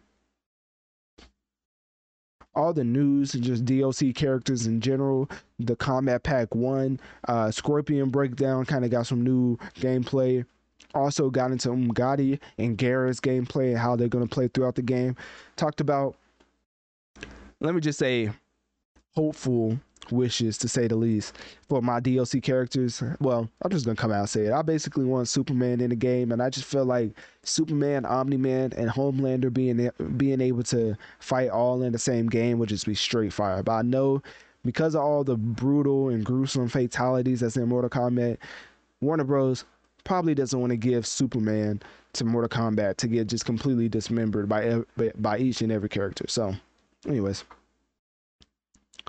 Uh, what else? Got into Spider, and we switched gears, talked about Spider Man and all the information surrounding that game, and just in general, the um the the story elements I kind of broke down in a way that uh will will probably be more insightful.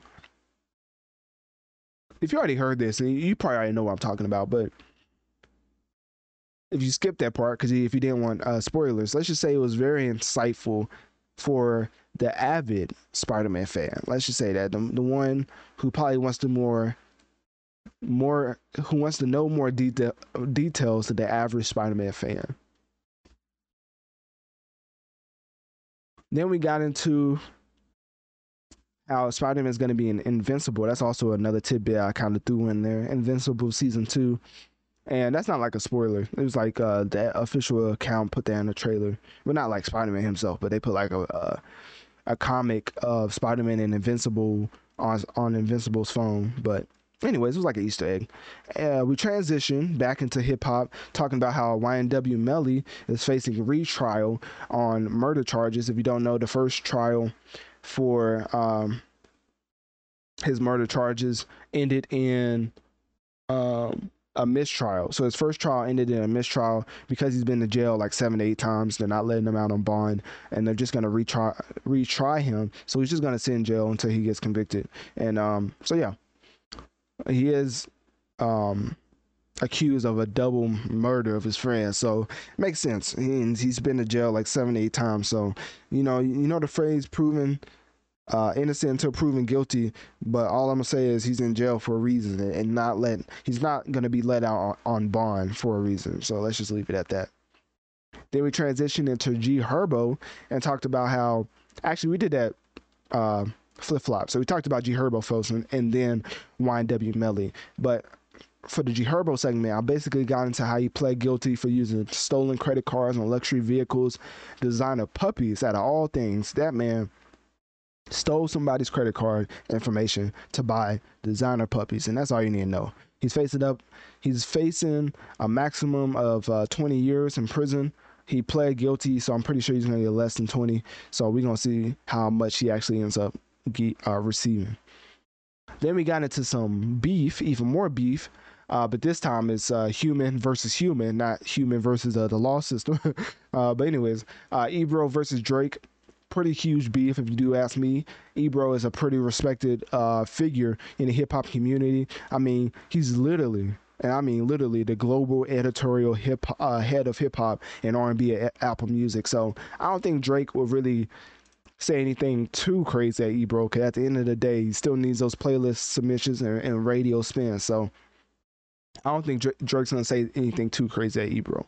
But we finished the episode basically talking about Erykah Badu versus Beyonce, the most out of left field beef we'll probably get in 2023. Because I thought these two was just gonna kumbaya for their whole entire career, as it seems like both of these are non problematic artists. So it'll be in, it's interesting to see Erykah Badu call out Beyonce, but Beyonce has not responded, and nor do I think she should or even is going to respond to Erykah Badu. So that's about it for episode 126. Thanks for tuning in to the Notorious Mass Effect episode. And don't be afraid to send me a email letting me know what you think of the show and what you want me to talk about in the next episode. Click my Linktree in my bio to access my social medias and to keep on my latest activities. If you want to support the show financially, click my Cash App link located towards the top of my Linktree as it helps the show overall. Make sure to share this podcast or rate this five stars on whatever platform you are currently listening on, as this helps the show reach more people so we can grow together and affect the masses. Thank you for tuning in to another episode of The Notorious Mass Effect